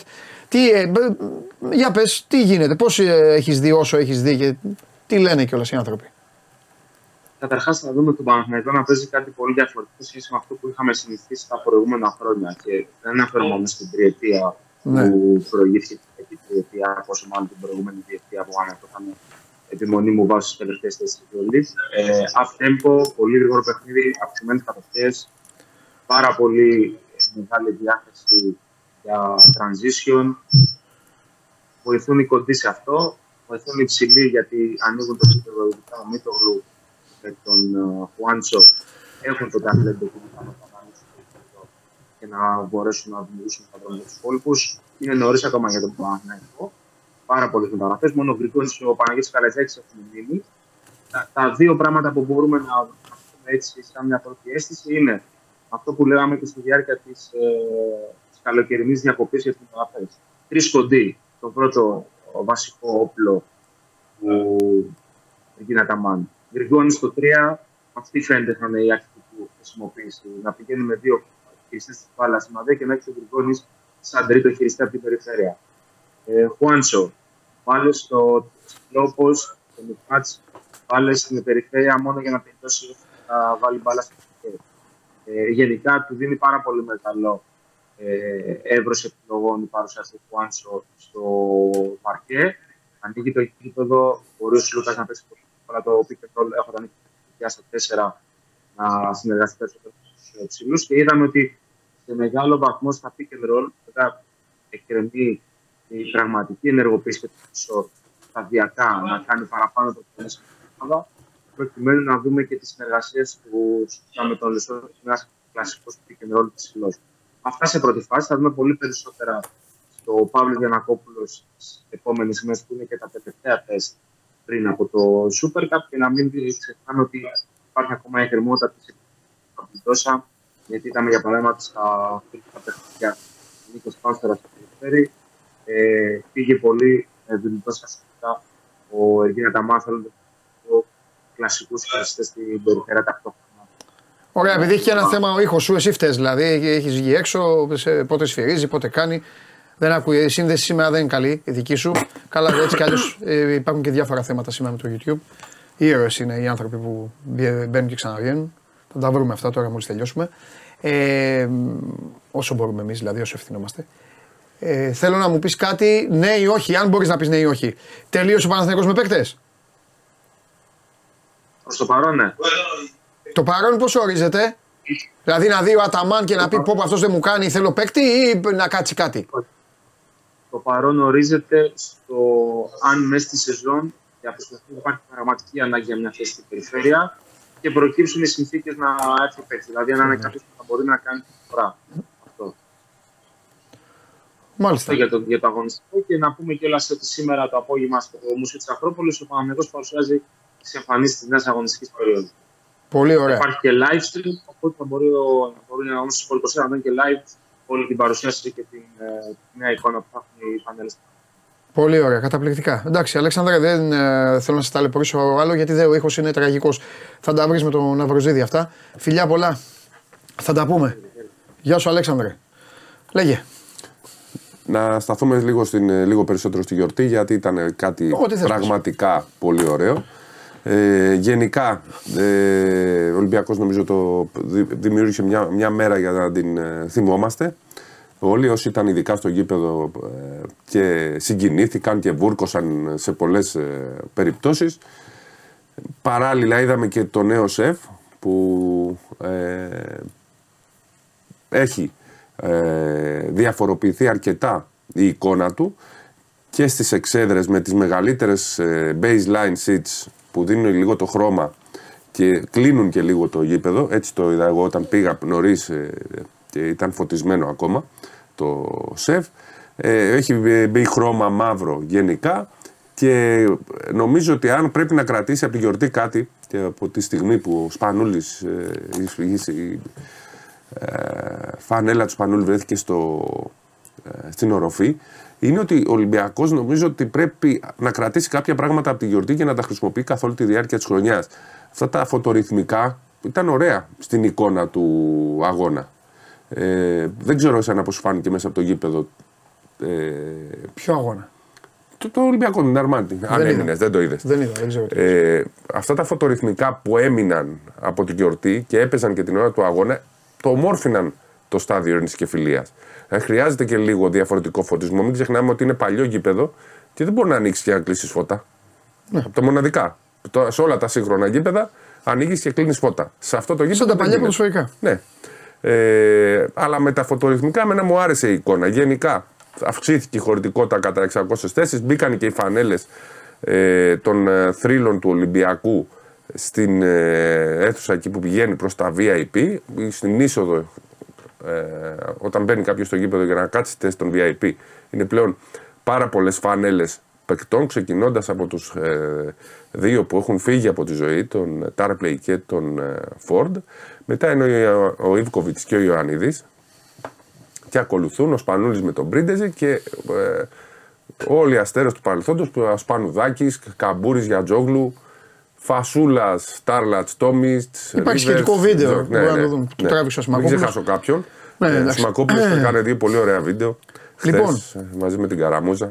Ε, Μπορείτε να τα δείτε στο Sport 24 στο YouTube, στο κανάλι. Αυτά από χθες. νομίζω ότι ε, πλέον ο Βασίλης Πανού θα μας αποσχολεί. Ε, μπασκετικά, όχι μόνο Θα για πάει τη στην γιορτή. Εθνική; Πιστεύω ότι θα πάει στην εθνική. Μέσα στην εβδομάδα, δηλαδή από σήμερα κιόλας μπορεί να γίνει, αλλά σίγουρα μέσα στην εβδομάδα θεωρώ ότι θα έχουμε το οριστικό, το τυπικό μάλλον με τον ε, Ιτούδη. Δεν ξέρω πότε θα γίνει αυτό. Μπορεί να γίνει και την ώρα που μιλάμε τώρα, μπορεί να Καλά, γίνει και ναι, μέχρι την Παρασκευή, ξέρω Ναι. εγώ. Ε, και από εκεί και πέρα θα ενεργοποιηθούν, ε, θα ενεργοποιηθεί η κατάσταση για το διάδοχο του Δημήτρη Ιτούδη. Ε, δεν νομίζω ότι μπορεί να αλλάξει αυτό το, ε, αυτό το δηλαδή να, να αλλάξει κάτι με τον Ιτούδη ή να αλλάξει κάτι με τον ε, Σπάνουλη. Θα τα δούμε αυτά τις ε, επόμενες ε, ημέρες. Νομίζω ότι η Εθνική θα οργανωθεί διαφορετικά πλέον και στόχος είναι να πάρουμε ένα προελμπιακό από τα τέσσερα για να έχουμε και αυξημένες ελπίδες ε, να πάμε στους Ολυμπιακούς Αγώνες. Ωραία. Δηλαδή η Ομοσπονδία αποφασίζει να κάνει αλλαγή προπονητή, να βρει χρήματα. Ναι, Γιατί θέλει, θέλει ένα μεγάλο ποσό. Περίπου Δύο- 2,7 ναι. εκατομμύρια ευρώ Εκεί. χρειάζονται συνολικά. Τρία παρακάτω. Ε, να βρει τα χρήματα, χορηγεί και τέλος πάντων, ε, να τα δώσει στη FIBA για να. τα 2,3 πρέπει να πάνε στη FIBA και τα υπόλοιπα είναι για τα Ναι, ναι. οργανωτικά. Ναι. Λοιπόν, για να γίνει εδώ το προελπιακό με την ελπίδα ότι θα έρθει ο Αντιτοκούμπο και ότι θα σχηματιστεί υπό των οδηγιών του Σπανούλη μια εθνική ομάδα που θα καταφέρει να πέσει στου Ολυμπιακούς Αγώνες. Ναι. Οκ. Πιστεύεις ότι θα φτιάχνουμε, θα συνεχίσουμε να φτιάχνουμε ομάδα μιας χρήσης ή ότι αυτή τη φορά θα γίνει αυτό, αλλά θα υπάρχει και ορίζοντας Ευρωμπάσκετ; Συνέχεια. Ε, Νομίζω ότι δεν είναι, δεν, οι, θα εθνικές, φτιάχνουμε- οι εθνικές ομάδες δεν, είναι, δεν έχουν αυτή τη δυνατότητα. Και επίσης δεν έχουμε αυτή τη Οι στιγμή. Γερμανοί έχουμε, έτσι το κάνανε όμως. ε, έχουμε ένα handicap 5 ετών, 6 που δεν έχουμε παίχτες. Ναι, και φοβάμαι ότι θα έρθει ένα μεγάλο χάντικα που δεν θα έχουμε καθόλου παίκτες. Ε, σε 5-6 Για τη φανέλα μας εννοώ. Ναι, ναι. Μην παρεξηγηθώ. Παίκτες Νομίζω πάντα- ότι έρχονται. Αλλά εντάξει, Γι' αυτό τώρα- είπα εγώ μια πενταετία. Δεν το ξεκινήσω Αυτή όπως την πε- είναι. πενταετία Ναι. θεωρώ ότι πρέπει να εκμεταλλευτούμε όσο περισσότερο μπορούμε την, το Γιάννη και τους παίχτε που υπάρχουν Ναι. και κάποια άλλα παιδιά που είναι σε ένα καλό επίπεδο Ναι. και να μπορέσουμε να διεκδικήσουμε ε, ό,τι καλύτερο μπορούμε. Αν δεν πε- κάνουμε εδώ το Προολυμπιακό, δεν νομίζω ότι έχουμε και καμία ελπίδα. Να πάμε. Αν έρθουμε εδώ, πιστεύω ότι έχουμε μια ε, ελπίδα. Και ξέρεις, αν πάμε στους Ολυμπιακούς Αγώνες, είναι μια επιτυχία. Η εθνική ομάδα δεν νομίζω ότι μπορεί να παρατάει διοργανώσεις. Και φέτος έγιναν όλα έτσι ώστε να πα- παραταχθεί με ένα σχήμα πάρα πολύ ε, χαμηλού επίπεδου. Δεν είχαμε καμία ελπίδα. Πέρσι όμως φτάσαμε πολύ κοντά στο στόχο. Αν δεν, χά- αν χάναμε, αν δεν χάναμε την Γερμανία, πιστεύω θα παίρναμε το μετάλλιο. Ναι, απλά Πέσαμε- πέρυσι αποτύχαμε ενώ φέτος είπαμε εντάξει, οκ. Φαντάσου, βγήκαμε πέμπτη και αποτύχαμε, φέτος βγήκαμε δεκάτη Με πέμπτη. την και- ομάδα που είχαμε, τι Ναι, κάναμε; ναι. Τέλος πάντων. Ωραία. Ε, πάμε. Ε, π- το καλοκαίρι μίλαγε, έκανε, με κάποιου συμφώνησε, κάποιου όχι, με κάποιου συζήτησε, το πήγε ως το τέλος. Μετά π- το τέλος έγινε πιο πίσω, έγινε αυτά. Τι, θε, τι θε, βλέπεις να γίνει με παίκτη; Θα πάρει ο Ολυμπιακός παίκτη.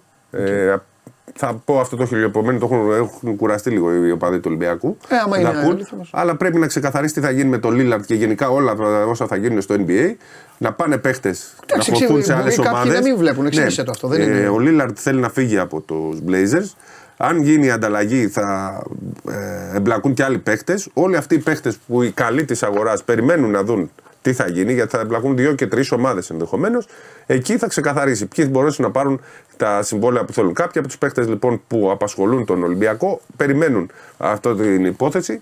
Νομίζω ότι μέχρι το τέλος Σεπτέμβρη, αρχές Οκτώβρη θα έχει ξεκαθαρίσει. Είμαστε περίπου 18 του μήνα τώρα. Ε, το επόμενο δεκαήμερο θα είναι. Ε, θα ξέρουμε ποιον παίχτη. Γιατί ε, νομίζω ότι είναι ξεκάθαρο ότι ο Ολυμπιακός θα πάρει παίχτη. Αν θα είναι διαρρό άσο, αν θα είναι διαρρό το τρίαρο, ε, θα το δούμε αυτό. Είναι ανάλογα, θέλει ένα καλό παίχτη ο Ολυμπιακός ε, για να καλύψει, να είναι πλήρης στο ρόστερ του. Απλά να δούμε και ακριβώς τη θέση, ας πούμε. Μάλιστα. Ωραία. Τίποτα άλλο; Ε, έχουμε μια είδηση σήμερα σημαντική που έχει να κάνει με τον Ηλία Κορομιλά, Ναι. ο οποίος ενημέρωσε το ΣΕΔΚΑ, το σύνδεσμό του, ότι αποχωρεί από τη διαιτησία. Και είναι και μπορούμε να το πούμε βόμβα, γιατί μέχρι πριν από λίγες μέρες είχε πάρει το OK να παίξουν οι τρεις πεντάριδες, και ο Κορομιλάς και ο Παπαπέτρου και ο Θεονά. Και θεωρούσαμε δεδομένο ότι θα παίξει ο Κορομιλάς.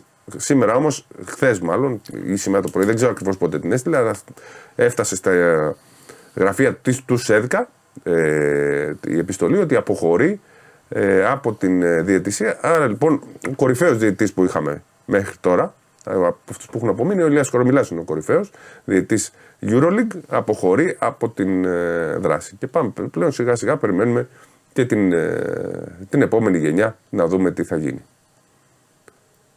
Ωραία. Εντάξει. Κοίταξε να δεις τώρα, το μπάσκετ δεν θα είναι όπως πέρυσι. Και γι' αυτό υπεύθυνος κυρίω είναι ο Παναθηναϊκός Ναι, ναι. που έγινε τόσο δυνατός στις μεταγραφές. Αλλά νομίζω για να τους κάνω και κανονικά το την εκπομπή θα πρέπει να καθίσουν ήσυχοι γιατί οι ξένοι θα είναι δυνατοί. Υπάρχουν ομάδες που είναι πάρα πολύ δυνατές. Ε, η Real είδαμε τι έκανε χθες, την νίκησε την Παρσελώνα. Ε, οι σερβικές ομάδες θα είναι πάρα πολύ δυνατές. Η Φενέρ θα είναι πολύ δυνατή. Η Μακάμπι, παρότι κέρδισε τον Παναθηναϊκό, δεν νομίζω ότι θα είναι κάτι ιδιαίτερο. Θα υπάρχουν 10 ομάδες που θα είναι καλές. Ε, Σκαριόλο πώς είδες; Έκανε δηλώσεις τώρα αντίον της διοίκησης. Σε Ιταλική ομάδα δεν τα κάνεις αυτά. Ναι. Μπορείς να κάνεις οτιδήποτε σε Ιταλική ομάδα εκτός από το να Ναι. φτύξει τη διοίκηση. Και πήραν τον Μπάνκι. Δεν θα είναι καλοί η Βίρτους, δεν τους βλέπω να έχουν καλό ρόστερ. Γερασμένο όπως και την Αρμάνι. Γερασμένο το ρόστερ το βλέπω. Παρότι πήραν και το Μίροτιτς. Δεν πιστεύω. Εντάξει, η Αρμάνι είναι η Αρμάνι. Ναι. τώρα. Νομίζω το peak της ήταν πριν τρία χρόνια. Αλεγρία. Ναι. Τα περνάνε ωραία. Αλεγρία. Θα παίρνουν το Ιταλικό πρωτάθλημα που είναι μόνοι τους. Αλεγρία. Αφού η Βίρτους δεν. Αποθέωση, σεφ, γιορτή, χειροκρότημα. Τζίτζι Ντατόμε. Θα γυρίσουν, ναι. Θα παίξουν στο Πέζαρο, θα χάσουν γιατί έγινε, πάμε το επόμενο και αυτά. Θα νικήσουν την Έφε, θα χάσουν από τη Βιλερμπάν, δεν έχει. Εντάξει. Δεν νομίζω, δεν τη βάζω. Ε, Μπορεί να προλάβει τα play-in, αλλά μέχρι εκεί. Πρέπει όμως να δούμε. Αν και κατέβαινε ο τι- Θεός και σου έλεγε κόψει το λαιμό σου. Δεν με ενδιαφέρει, εγώ θα σε βάλω να δουλέψεις. Η δουλειά σου θα είναι, θα δουλέψεις σε μια ομάδα μπάσκετ, πουθενά αλλού. Σε μια... Ό, ό,τι και αν θες να κάνεις, δεν θα το κάνεις. Τίποτα άλλο δεν θα κάνεις. Δεν θα δουλέψεις, δεν θα σε αφήσω να δουλέψεις οικοδομή, δεν θα σε κάνω πρωθυπουργό. Θα δουλεύει σε μια ομάδα της Ευρωλίγκας. Μονόδρομος. Γιατί, για να είσαι ησυχό. Μονόδρομος. Μονόδρομος. Αλεγρία. High five με τον Τζιόρτζιο στο Ή στην τέλος. Άλμπα Βερολίνου. Α, Εντάξει. Νομίζω, χειρότερα. νομίζω όχι. Εγώ νομίζω ότι στην Άλβα Βερολίνου Έχουν περισσότερη πίεση. ε, θα έχουν και κάτι. Θα πούνε, έλα πέρα να παίξουμε με την Όλτεμπουργκ, με τη Βόνη, με την Μπάγκερ. Μα διαλύσανε πέρσι. Κάτι, ναι, εκεί, κάτι, Γερμανία. Φτιάξε ομάδα. Αρμάνι Μιλάνο. Λοιπόν, έχουμε μια μεγάλη σεζόν. Ε, ναι, κουράγιο. Άντε. Κουράγιο. Και κουράγιο στον κόσμο σήμερα γιατί δίνει μάχη με το YouTube. Ναι. Θα τα βρει αυτά η υπηρεσία. Παιδιά, τι να σου πω. Άμα το ξέρα, δεν θα την έκανα. Ξέρετε, δεν έχω κανένα θέμα. Λοιπόν. Τώρα για να είμαι ειλικρινής, αυτούς τους, ε, πόσο είναι τώρα, 1,5 μήνα περίπου, 1,5 μήνα, αυτά που κάνουμε δεν μου είχαν λείψει τόσο. Δεν μου είχαν. Οκ, εντάξει, μιλάω και με τα παιδιά και με εσάς που επικοινωνώ, μου στέλνετε στο Instagram. Δεν είχε χαθεί η επαφή. Ένα πράγμα όμως, ένα πράγμα μου έχει λείψει πολύ. Αυτό που θα γίνει τώρα.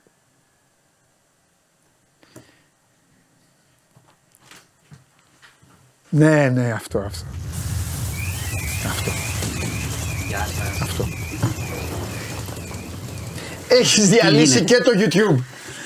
Διάλυσα Μεγάλε! Το μόνο που αφ- έμεινε όρθιο όλο το Μεγάλε. καλοκαίρι. Ε, ναι, από γι' αυτό. τότε, Ε, ναι, από έμεινε τότε όρθιο. που έχουμε να τα πούμε. Έμεινε όρθιο, αλλά τώρα θα, θα, θα δεις εδώ τι μακελιό χα- θα χάσουν οι φίλοι, τι μακελιό θα γίνει όταν τελειώσει αυτή η εκπομπή. Λοιπόν, είναι το μόνο για το οποίο Θα θα φύγω χάσετε. εγώ. Το μόνο που θα χάσετε. το μόνο που θα χάσετε είναι αυτό. Αλλά αύριο θα σας κάνω δηλώσεις. Λέγε, Ε, τι έχει γίνει ρε, τι, έκα, τι έχει γίνει; Κοίτα, α, να αρχι- θα αρχίσουμε από αυτά που, γίνανε, που έχουν γίνει από χθες. Πες ό,τι θες. Και μετά, άμα θέλετε να πούμε για κάτι γενικό για αυτά που, έχει περά- που, έχουν πε- που έχουμε περάσει όλο το καλοκαίρι. Εμείς ήμασταν στη Μανίλα και όταν πήγαμε μας είπανε η εποχή είναι δύσκολη, Ναι. προσέξτε πάρα πολύ καλά τις μετακινήσεις σας.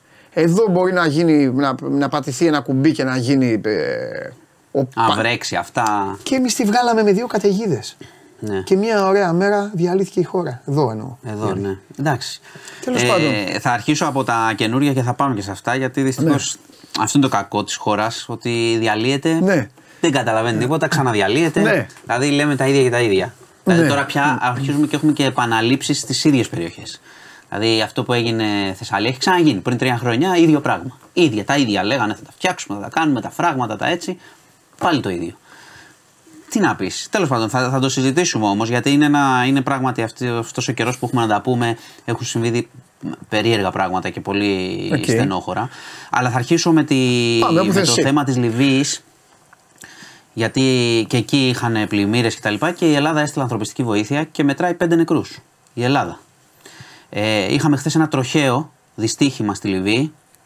Ε, ένα λεωφορείο που μετέφερε μέλη ανθρωπιστικής αποστολής από την Ελλάδα είχε μια σύγκρουση. Είναι αδιευκρίνιστο το τι έχει γίνει με φορτηγό.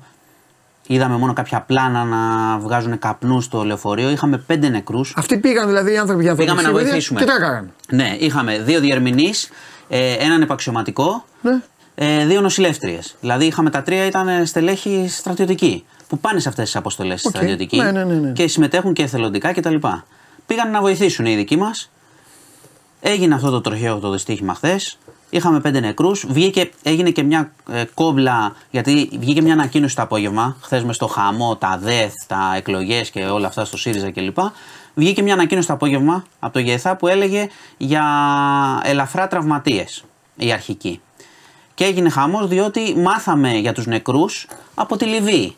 Βγήκε εκεί αξιωματούχος που ανάθεμα τώρα στη Λιβύη γίνεται χαμός και είπε υπάρχουν είναι νεκροί οι άνθρωποι. Οπότε το μάθαμε από το εξωτερικό ενώ στην Ελλάδα ε, λέγανε ακόμα για τραυματίες. Ε, δικαιολογήθηκε, εξήγησε σήμερα το ΓΕΘΑ ότι έβγαλε μια ανακοίνωση χθες που έλεγε για τραυματίες διότι δεν μπορούσε να διασταυρώσει το θέμα των ε, νεκρών Γιατί, όπως καταλαβαίνεις, εκεί πέρα κινητά δεν λειτουργούσαν μετά τη σύγκρουση κτλ.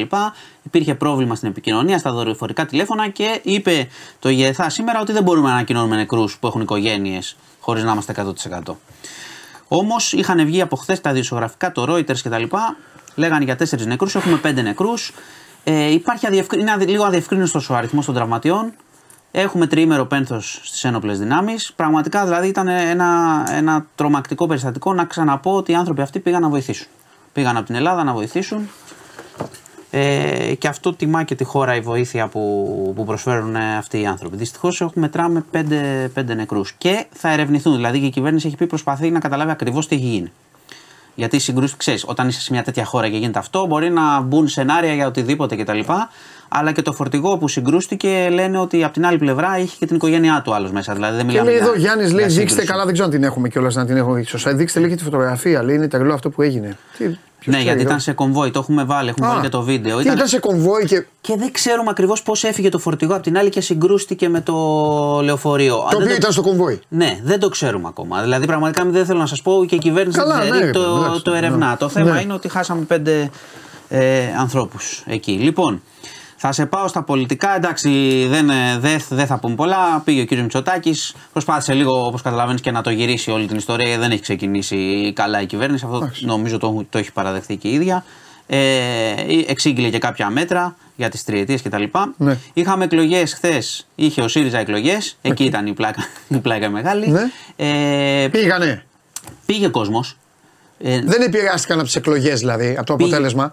Πήγε, κοίταξε, ή πήγε, πήγανε 147.000, περιμένανε 40. Τι λες τώρα. ρε; Πήγανε 147.000 να ψηφίσουν. Μάνο ο αριθμός είναι μεγάλος. Είναι μεγάλος. Δηλαδή πήγανε 147.000. Ε... Κοίτα, πήγε και πολλοί κόσμος Κυριακάτικα. Γιατί εσύ έχεις χάσει. Πόσο Όχι, καιρό εγώ μην πόσο- παρεξηγηθώ. Μου φαίνεται μεγάλος ο αριθμός να πηγαίνουν Είναι, είναι, το είναι. 2023 Είναι. να, ε, σε ένα Είναι- κόμμα. Κοίτα, Δηλαδή, είναι, είναι θετικό να πάνε να ψηφίσουν σε οποιοδήποτε κόμμα. ρε, λέω δεν εγώ. με νοιάζει, καλά κάνουν. Πρόσεξε, πρόσεξε. Αλλά όπως το έχω στο μυαλό μου. Σου κάνει εντύπωση. Ε, μου ναι, δηλαδή, τι να σου πω τώρα. Κοίτα, πας, Θα πήγαινες. θεωρούσα μόνο φυσιολογικό αν μου έλεγες ότι ζει ο Ανδρέας Παπανδρέου. Θα σου. Εντάξει. Ναι, όχι, αλήθεια του λέω. Αν μου έλεγε ζει ο Ανδρέας Παπανδρέου και, και έχει πει στους στους, Ελάτε. πα, στους Πασοκτζίδες, έχει πει στους φίλους του Πασόκ να κάνουμε εκλογές. Κοίτα, αυτή Αν μου ήταν- έλεγες πήγε. Ναι, αυτό. Θα, θα, Δεν- σου, δεν- θα σου πω πώ το εξηγώ εγώ. Γιατί Κατάλαβες πώς το έχουμε λέω. τόσο καιρό να τα πούμε που πιθανότατα δεν έχεις δει ιδιαίτερα το, το θέμα Κασελάκη. Όχι, Που όχι, βγήκε δεν το πρώτος. έχω δει. Δεν τον ξέρεις. Δεν ξέρω καν. Τι, ε, ακούω ένα όνομα. Ναι, ούτε εμείς τον ξέραμε Τελεία. πριν, πριν ένα τρίμηνο. Ναι, εντάξει. Τι είναι δηλαδή ο άνθρωπος, τι εννοείς; Ο άνθρωπος ήταν ε, στους Έλληνες Ομογένειας, κατέβηκε υποψήφιος επικρατείας με το ΣΥΡΙΖΑ. Κάτοικος εξωτερικού δηλαδή. Ήταν, ναι, γύρι- γύρισε στην Ελλάδα. Οκ. Τέλος πάντων, μην μπω τώρα στο όλο το παρελθόν του. Είναι ένας 35χρονος, ε, ο οποίος έχει ασχοληθεί με επενδύσεις, εφοπλισμό κτλ. Και, και διάφορα. Και Άγνωστος ο κατέβηκε- ΣΥΡΙΖΑ δηλαδή. Μέχρι πριν ένα τετράμηνο, να σου πω εγώ, δεν τον ήξερε κανένας. Ούτε ο ΣΥΡΙΖΑ. Κατε...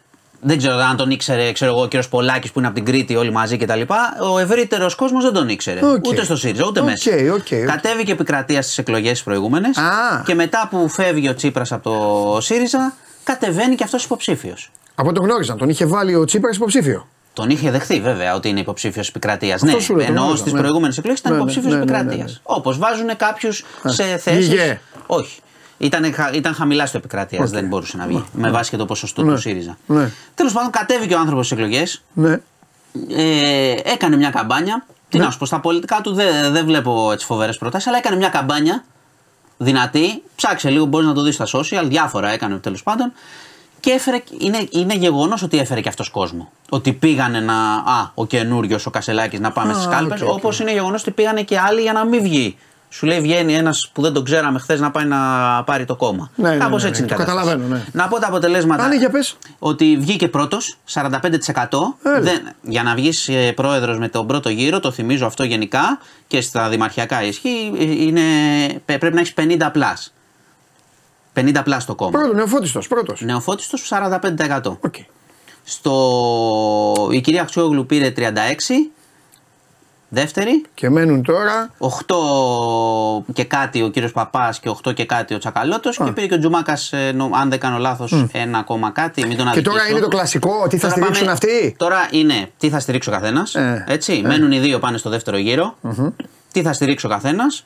Ε, υπάρχει και ένας κόσμος που έχει γραφτεί μέλος, γιατί πρόσεξε, αυτοί που γράφτηκαν μέλος στο, μέλη στον πρώτο γύρο, γράφτηκαν μέλη, Ναι. μπορούν να ψηφίσουν το δεύτερο. Τώρα δεν μπορείς να πας εσύ, ας πούμε, άμα δεν έχεις γραφτεί, δεν μπορεί να πάνε άλλοι τόσοι. Όσο Ναι. ήταν το εκλογικό σώμα στον πρώτο γύρο, είναι και στο δεύτερο. Ήδη ναι. πάνε. Ναι. Και θα γίνει τώρα Κασελάκης Αχτσιόγλου ποιος θα βγει πρόεδρος του ΣΥΡΙΖΑ και τι θα γίνει μετά. Το οποίο είναι λίγο περίεργο, όπως καταλαβαίνεις. Δεν τον ξέρεις εσύ αυτόν τον άνθρωπο.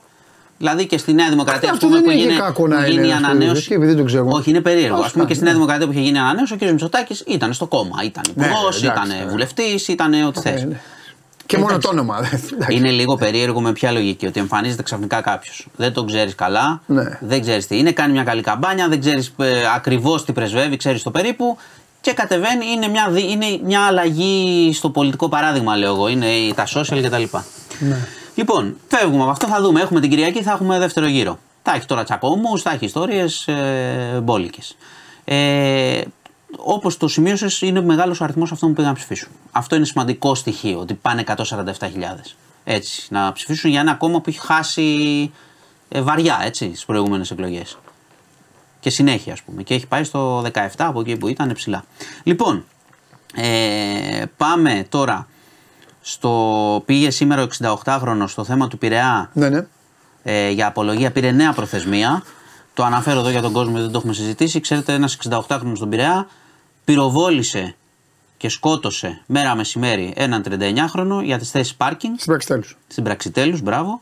Ε, γιατί λέει τον ενοχλούσε το, ε, το- ο 39χρονος είχε μια επιχείρηση με πάρκινγκ προφανώς και έβγαζε και Έχουν εκεί όλα αυτοκίνητα. τα, όλα τα στενά εκεί έχουν Ξέρεις, και ένα τα πάρκινγκ. στενάκια, ναι, ναι, Έχουν και ένα εγώ, πάρκινγκ και τα εγώ το στενά, ξέρω. Και έβγαζε αυτοκίνητα έξω και είχε λέει αντιδικία με αυτόν τον 68χρονο, ο οποίος από αυτόν τον τζακωμό έφτασε πραγματικά. Εντάξει, το είδαμε ψυχρό. Να του ρίξει και να του ρίξει και Ε, και χαριστική. επειδή είπαν κάποιοι συνάδελφοι, ε, οι οποίοι δεν γνωρίζουν βέβαια, όταν δεν γνωρίζεις μια πολύ καλύτερα να μην μιλα ότι πάρκαρε σε πεζοδρόμιο και αυτά, πρόκειται για ένα στενό δρόμο με κάγκελα στα πεζοδρόμια. Δεν μπορείς να παρκάρεις αυτοκίνητο Ναι, ναι, εκεί. ναι. Δεν υπάρχει αυτό. Δηλαδή αυτό δεν υπήρχε.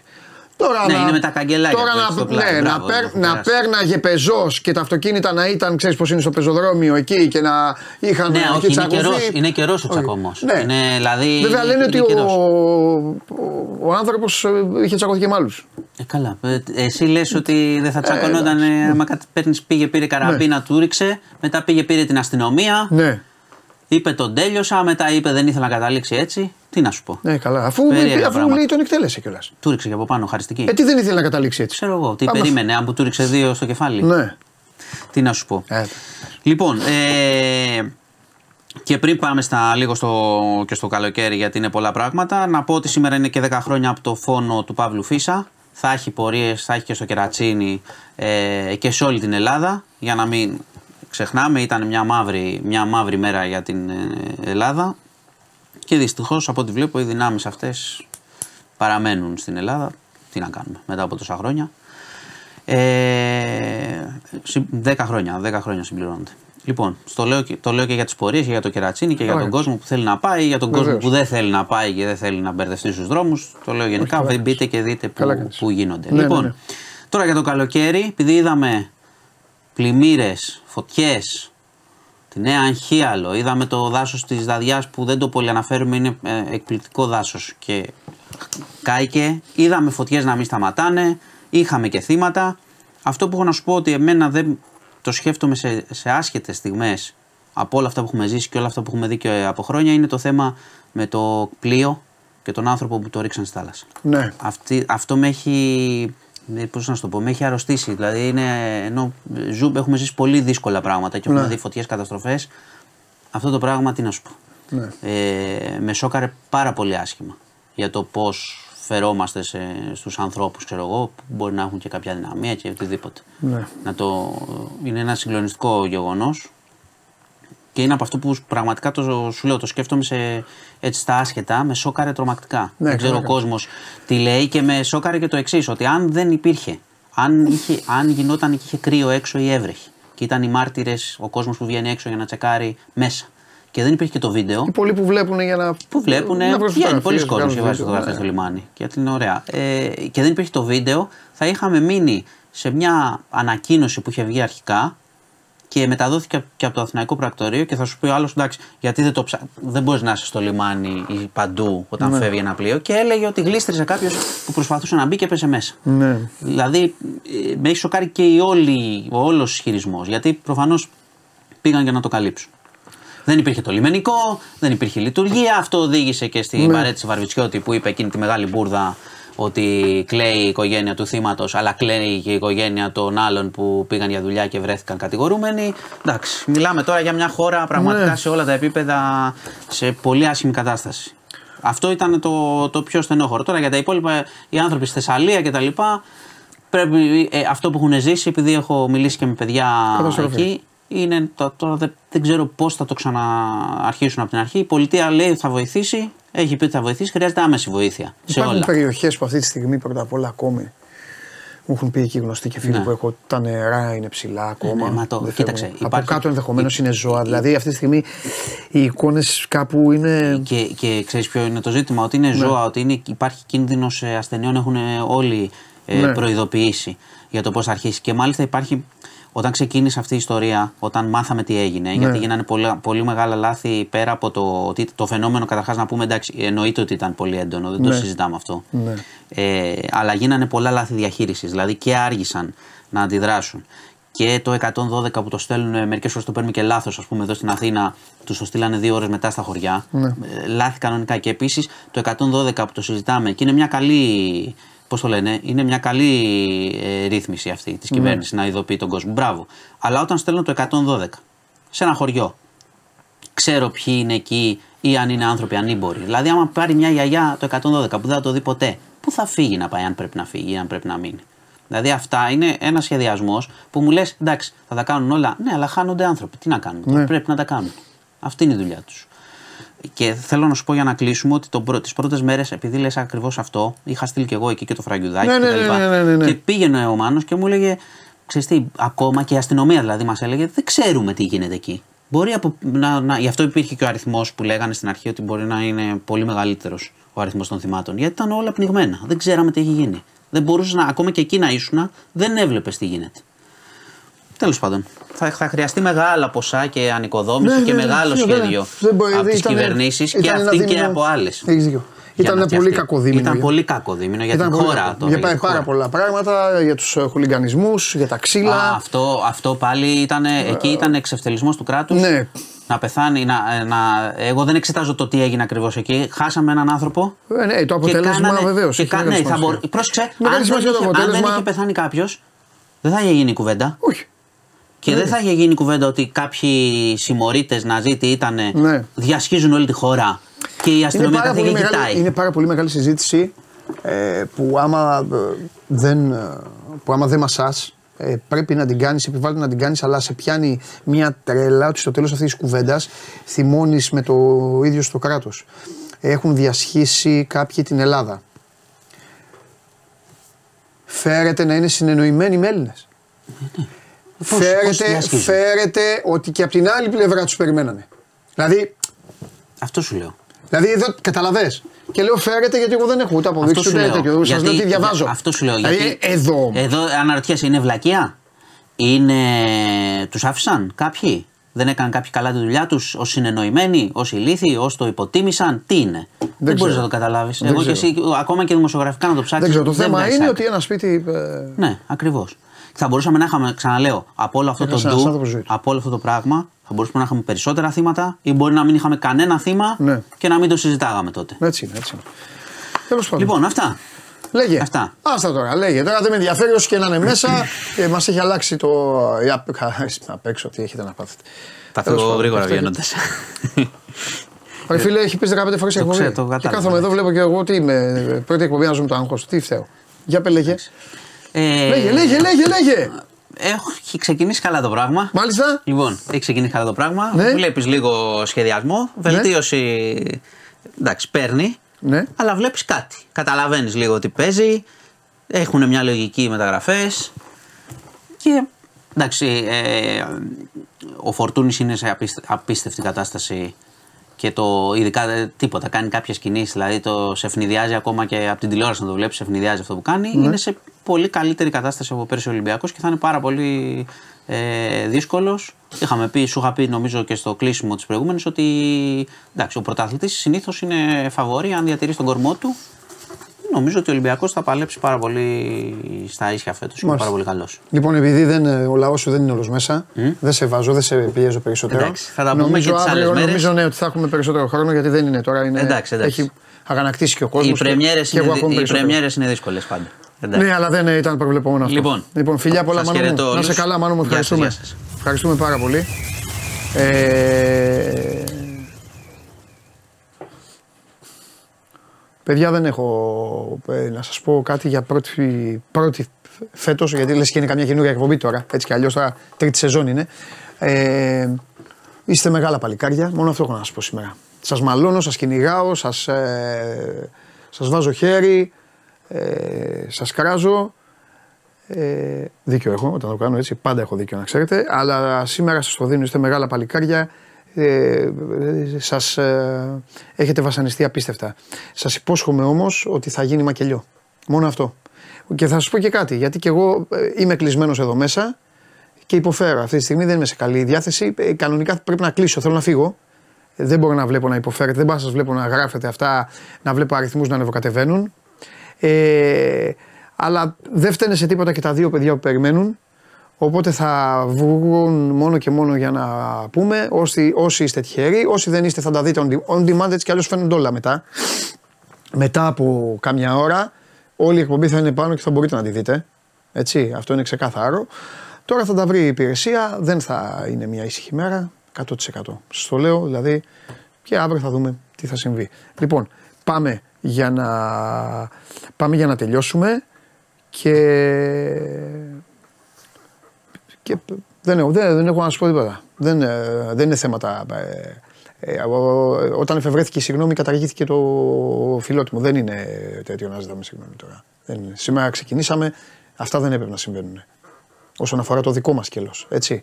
Τώρα, άμα ακούσει αυτό το YouTube, θα το εξετάσω. Γιατί για όλα αυτά κάποιος άλλος σε αυτή τη χώρα. Πάμε στα παιδιά. Κατέβασε το νέο app του Sport 24 και διάλεξε τι θα δεις. Με το My Sport 24 φτιάξε τη δική σου homepage επιλέγοντας ομάδες, αθλητές και διοργανώσεις. Ειδοποιήσεις για ό,τι συμβαίνει για την ομάδα σου. Match Center, Video Highlight, Live εκπομπές και στατιστικά για όλους τους αγώνες. Μόνο αθλητικά και στο κινητό σου με το νέο Sport 24 app. Κατέβασέ το!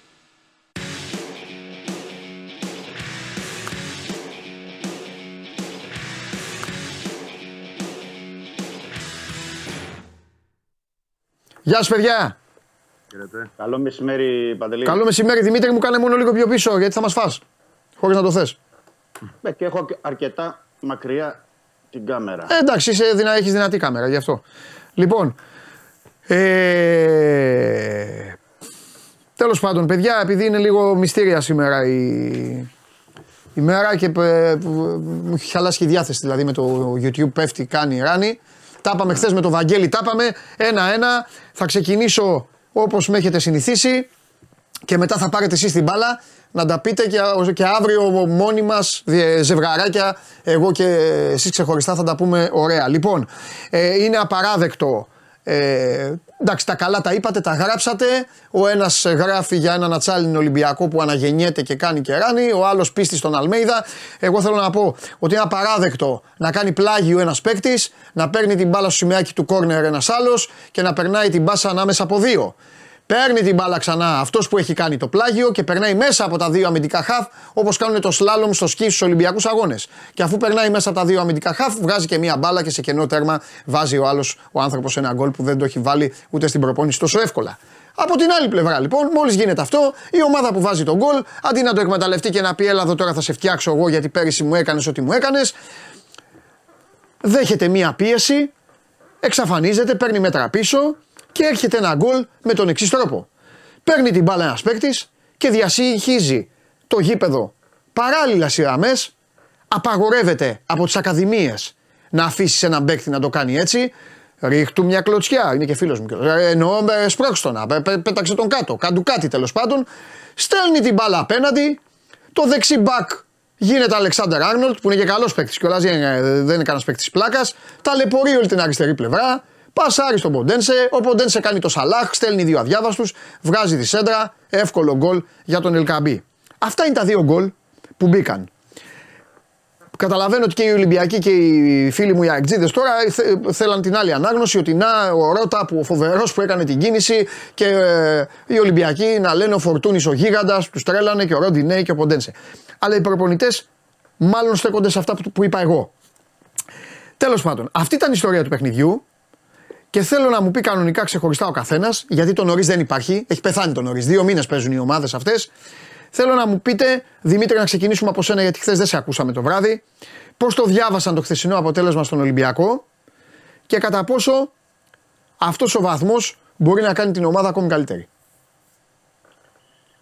Ναι, ήταν ένα ντέρμπι. Καλό μεσημέρι, Παντελή, και στο Βαγγέλη. Ήταν ένα ντέρμπι που ήταν νωρίς την ε, σεζόν και λέω νωρίς τη σεζόν γιατί ήταν πολύ νωρίς για τον ε, Ολυμπιακό. Τι θέλω να πω, ότι το νωρίς στην περίπτωση του Ολυμπιακού έχει σημασία. Δηλαδή ο Ποντέντσε ήρθε με το, από το αεροπλάνο, ε, υπέγραψε, υποθεώθηκε, μπήκε βασικός. Ο Γιώβετιτς ένα δεκάλεπτο να κάνει τον τεπούτο του χθες. Ο Σολμπάκεν στο, στον πάγκο δεν έπαιξε καν, είχε έρθει με τις εθνικές ομάδες, δεν έχει κάνει τεπούτο στον Ολυμπιακό. Ένα δεκάλεπτο ο Ορτέγκα. Έτσι για να μην πλατιάζω, είναι και άλλα παιδιά.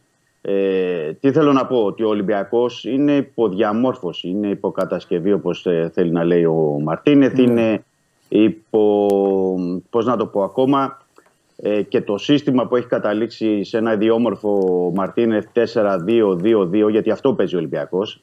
Εντάξει, δεν παίζει ένα 4-2-3-1 ή οτιδήποτε 4-3-3 έτσι πως παρουσιάζεται τουλάχιστον στα γραφήματα. Η ουσία είναι αυτή, ότι παίζει με δύο μπροστά που είναι ο Μασούρας και ο Ελκαμπή, γιατί το Μασούρα και τον Ελκαμπή βάζει.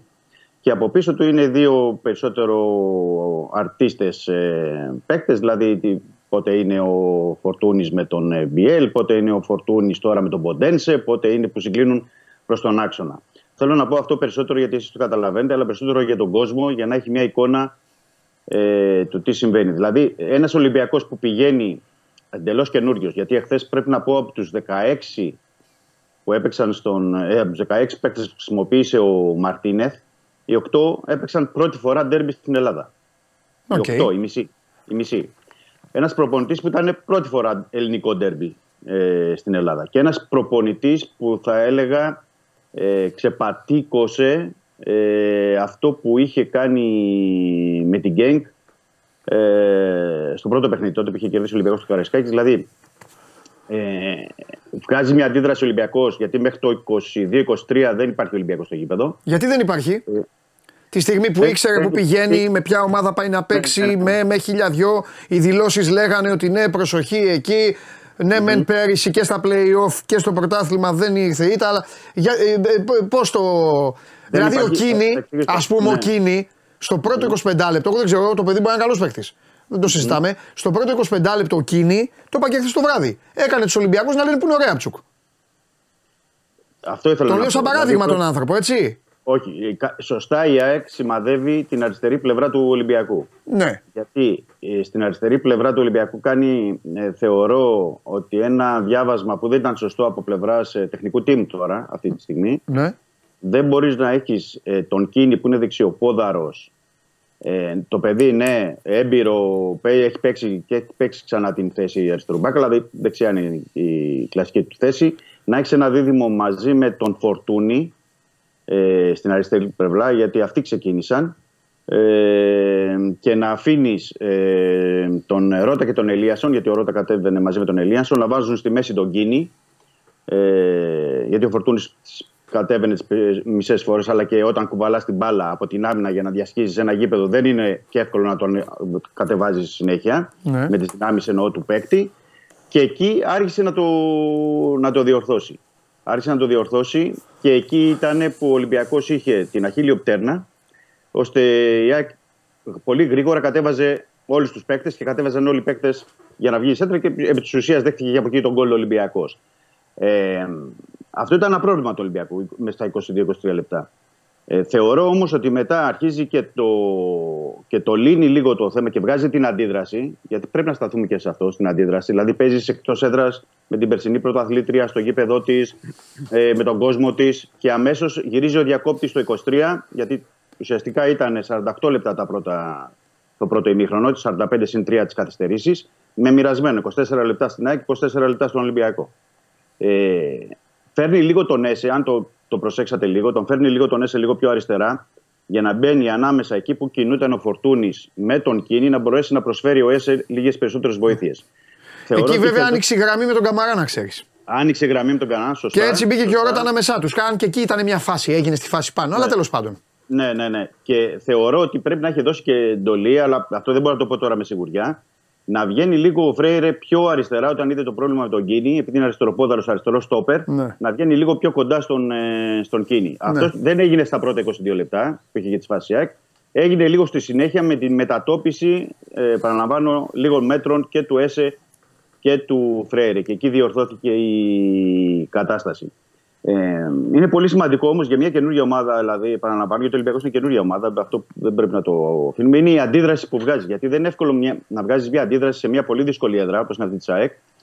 Και ουσιαστικά δηλαδή με το που δέχεται το γκολ, ο Ολυμπιακός να βγάζει αυτή την αντίδραση. Να βλέπεις στους παίχτες να υπάρχει μια εμπιστοσύνη και κυρίως στα πρόσωπα των παικτών να μην υπάρχει, ξέρεις, όχι απλά ο φόβος ή ο πανικός ή οτιδήποτε, ότι οκ, πάμε, ναι, μπορούμε να σοφαρίσουμε, ξέρω εγώ, να το γυρίσουμε το, ε, το παιχνίδι. Αυτό που βγ- μου βγάζει εμένα περισσότερο Ολυμπιακός, πέρα από το γεγονός ότι εντάξει είναι πρώτος βαθμολογία, αλλά είναι πολύ νωρίς στην ε, σεζόν, πέρα από το γεγονός ότι για ακόμα μια φορά στο πρωτάθλημα δεν έχασε από την ΑΕΚ στη Νέα Φιλαδέλφια. Δηλαδή τρία παιχνίδια τα τελευταία πρωταθλήματος εννοώ, γιατί είχε χάσει το κύπελο. Ε, δεν έχει χάσει. Είναι ότι αυτή η ομάδα, έτσι όπως ακόμα δεν είναι ούτε καν στο 50% κατ' εμέ, δηλαδή σε αυτό που μπορεί να δώσει, έχει μια τρομερή ποιότητα μια τρομερή εμπιστοσύνη στους παίκτες ότι όταν δέσει και όταν βρει ο Οκ. Μαρτίνεθ αυτό που μπορεί, Εντάξει, θα τα πούμε αύριο αυτά. νομίζω, εντάξει, νομίζω ότι θα είναι... κάποτε Αύριο, το- αύριο, αύριο θα καθίσουμε δυο μας και θα μιλήσουμε για την ποιότητα και θα μιλήσουμε και πραγματικά για το πόσο έχει ανέβει και πού έχει ακόμα τα, τα θέματα. Ε, Σήμερα έχουν γίνει δύο μάτς και γι' αυτό βγαίνουμε ζευγάρι, οπότε δεν μπορούμε να το πιάσουμε. Έτσι κι αλλιώς χρωστάω και στο Βαγγέλη. Χρωστάω και στο Βαγγέλη κάτι το οποίο θα χρειαστεί να κάνει ο Αλμέιδα, αλλά πάμε τώρα γιατί δεν θέλω να τον έχουμε το φίλο μου ε, να κάθεται μόνο. Βαγγελάρα, πέρασαν οι ώρες. Αν γύριζε ο χρόνος πίσω, τι θα έκανε ο Αλμέιδα, θα άλλαζε κάτι πιστεύεις; Και με τα ίδια, με τα ίδια υλικά, τις ίδιες απουσίες δηλαδή. Πρώτα απ' όλα να πω καλή αρχή. Ε, να, μια καλή σεζόν να έχουμε και εδώ στην εκπομπή. Να περνάμε καλά και να κάνουμε και την πλάκα μας, έτσι. Εννοείται. Λοιπόν, ε, έλειπε σε πολύ κόσμο και το ξέρω αυτό. Άντε να είμαστε καλά και να πάμε όπως πέρσι. Ε, τώρα, για χθες. Ε, δεν ξέρω αν θα άλλαζε κάτι. Νομίζω ότι η ΑΕΚ έπαιξε αυτό που μπορούσε. Εγώ θα το ερμηνεύσω όσο μπορώ. Ε, τα πρώτα 22 λεπτά είναι τα λεπτά της περσινής ΑΕΚ. Έτσι, σε μεγάλο βαθμό η ομάδα προσέγγισε, ακούμπησε, μπορεί και να το έφτασε ε, το περσινό επίπεδο της στο πώς πιέζει, στο πώς μπορεί να απειλήσει και από τον άξονα και από τις πτέρυγες, στο πώς μπορεί να κουκουλώσει τις ε, απώλειές της, γιατί είχε, αλλά δεν στέκομαι σε αυτό. Σημασία έχει ότι το έκανε με αυτούς που είχε. Άρα λοιπόν έχουμε ένα πολύ καλό δείγμα μισού ημιχρόνου. Θεωρώ ότι από εκεί και πέρα ο διακόπτης πέφτει απότομα, αλλά νομίζω ότι δεν έγινε τυχαία. Έγινε κατά επιλογή. Εγώ από αυτό που καταλαβαίνω είναι ότι ο προπονητής ήθελε να διαχειριστεί το δεύτερο μισό του πρώτου ημιχρόνου, να ε, κατεβάσει το ρυθμό γιατί σε αυτό το τέμπο η ομάδα δεν μπορεί να το κάνει όπως πέρσι, τουλάχιστον αυτή την περίοδο. Είναι μια άλλη κουβέντα αυτή που μπορεί να την κάνουμε αύριο, γιατί δεν μπορεί και πώς προκύπτει αυτό. Αλλά βλέποντας ότι είχε πάρει αυτό που ήθελε στα πρώτα 22 λεπτά και βλέποντας επίσης ότι η ομάδα δεν θα αντέξει στο δεύτερο ημίχρονο, αν συνεχίζει με αυτή τη δαιμονιώδη ταχύτητα και ένταση που είχε στα υπόλοιπα λεπτά του, του πρώτου ημιχρόνου, έφερε την ομάδα πίσω. Δεν βγήκε αυτό. Δεν ήταν ενστικτόδης όμως, είμαι σίγουρος για αυτό που λέω, η, η απόφαση της ΑΕΚ να επιστρέψει, να δώσει μέτρα στον Ολυμπιακό, ήταν απόφαση στρατηγικής. Η οποία δεν βγήκε και αυτό μπορούμε να, το, να, να κάνουμε μια άλλη κουβέντα γι' αυτό. Ε, στο δεύτερο ημίχρονο νομίζω ότι η ΑΕΚ πατούσε κάπως καλύτερα. Δεν είχε όμως την ουσία που είχε σε άλλα παιχνίδια. Δεν είχε και το βάθος στον πάγκο που πολλές φορές της δίνει παντελή, το έχουμε δει πάρα πολλές φορές, ότι είναι η ομάδα που αναμορφώνεται από το 60 Ναι, βέβαια, ειδικά πέρυσι, τις βέβαια. αλλαγές της. Αυτέ τι αλλαγές δεν τι είχε. Δηλαδή το ότι βγήκε ο Ζήνη το παιδί και έπαιξε καλά και απείλησε. Δεν είναι αυτό όμως μέσα στο πρόγραμμα, άσχετα αν μελλοντικά μπορεί να εξελιχθεί σε παίχτη. Εντάξει, λείπανε και Θα τρεις έκανε- παίκτες όμως από το rotation. Τέσσερις. Αν βάλεις και τον Πισάρο που είναι ο νεοφερμένο, είναι ο Ναι, Μάνταλος, το- είναι ο αυτόν τον Κατσίνοβιτς ξέχασα, και ο Γκαρσία. Άρα λοιπόν μειώνεται η, η ικανότητα επιλογών από τον πάγκο για να αλλάξει ο προπονητής όπως συνηθίζει να το κάνει την εικόνα. Ναι. Ε, μ, υπάρχουν θέματα τα οποία είναι προς συζήτηση για την ΑΕΚ και το πώς και γιατί είναι μακριά από την ένταση που είχε πέρσι. Δηλαδή, τέτοιο διάστημα πέρσι είχε αρχίσει να βγάζει 50 λεπτά στο ίδιο κομμάτι. Αργότερα τα πήγε στα 60-65 λεπτά. Ε, αυτό όμως προφανώς έχει να κάνει και με τη δουλειά, με την ένταση, με τις επιπλέον αναμετρήσεις που η ΑΕΚ δεν είχε πέρσι.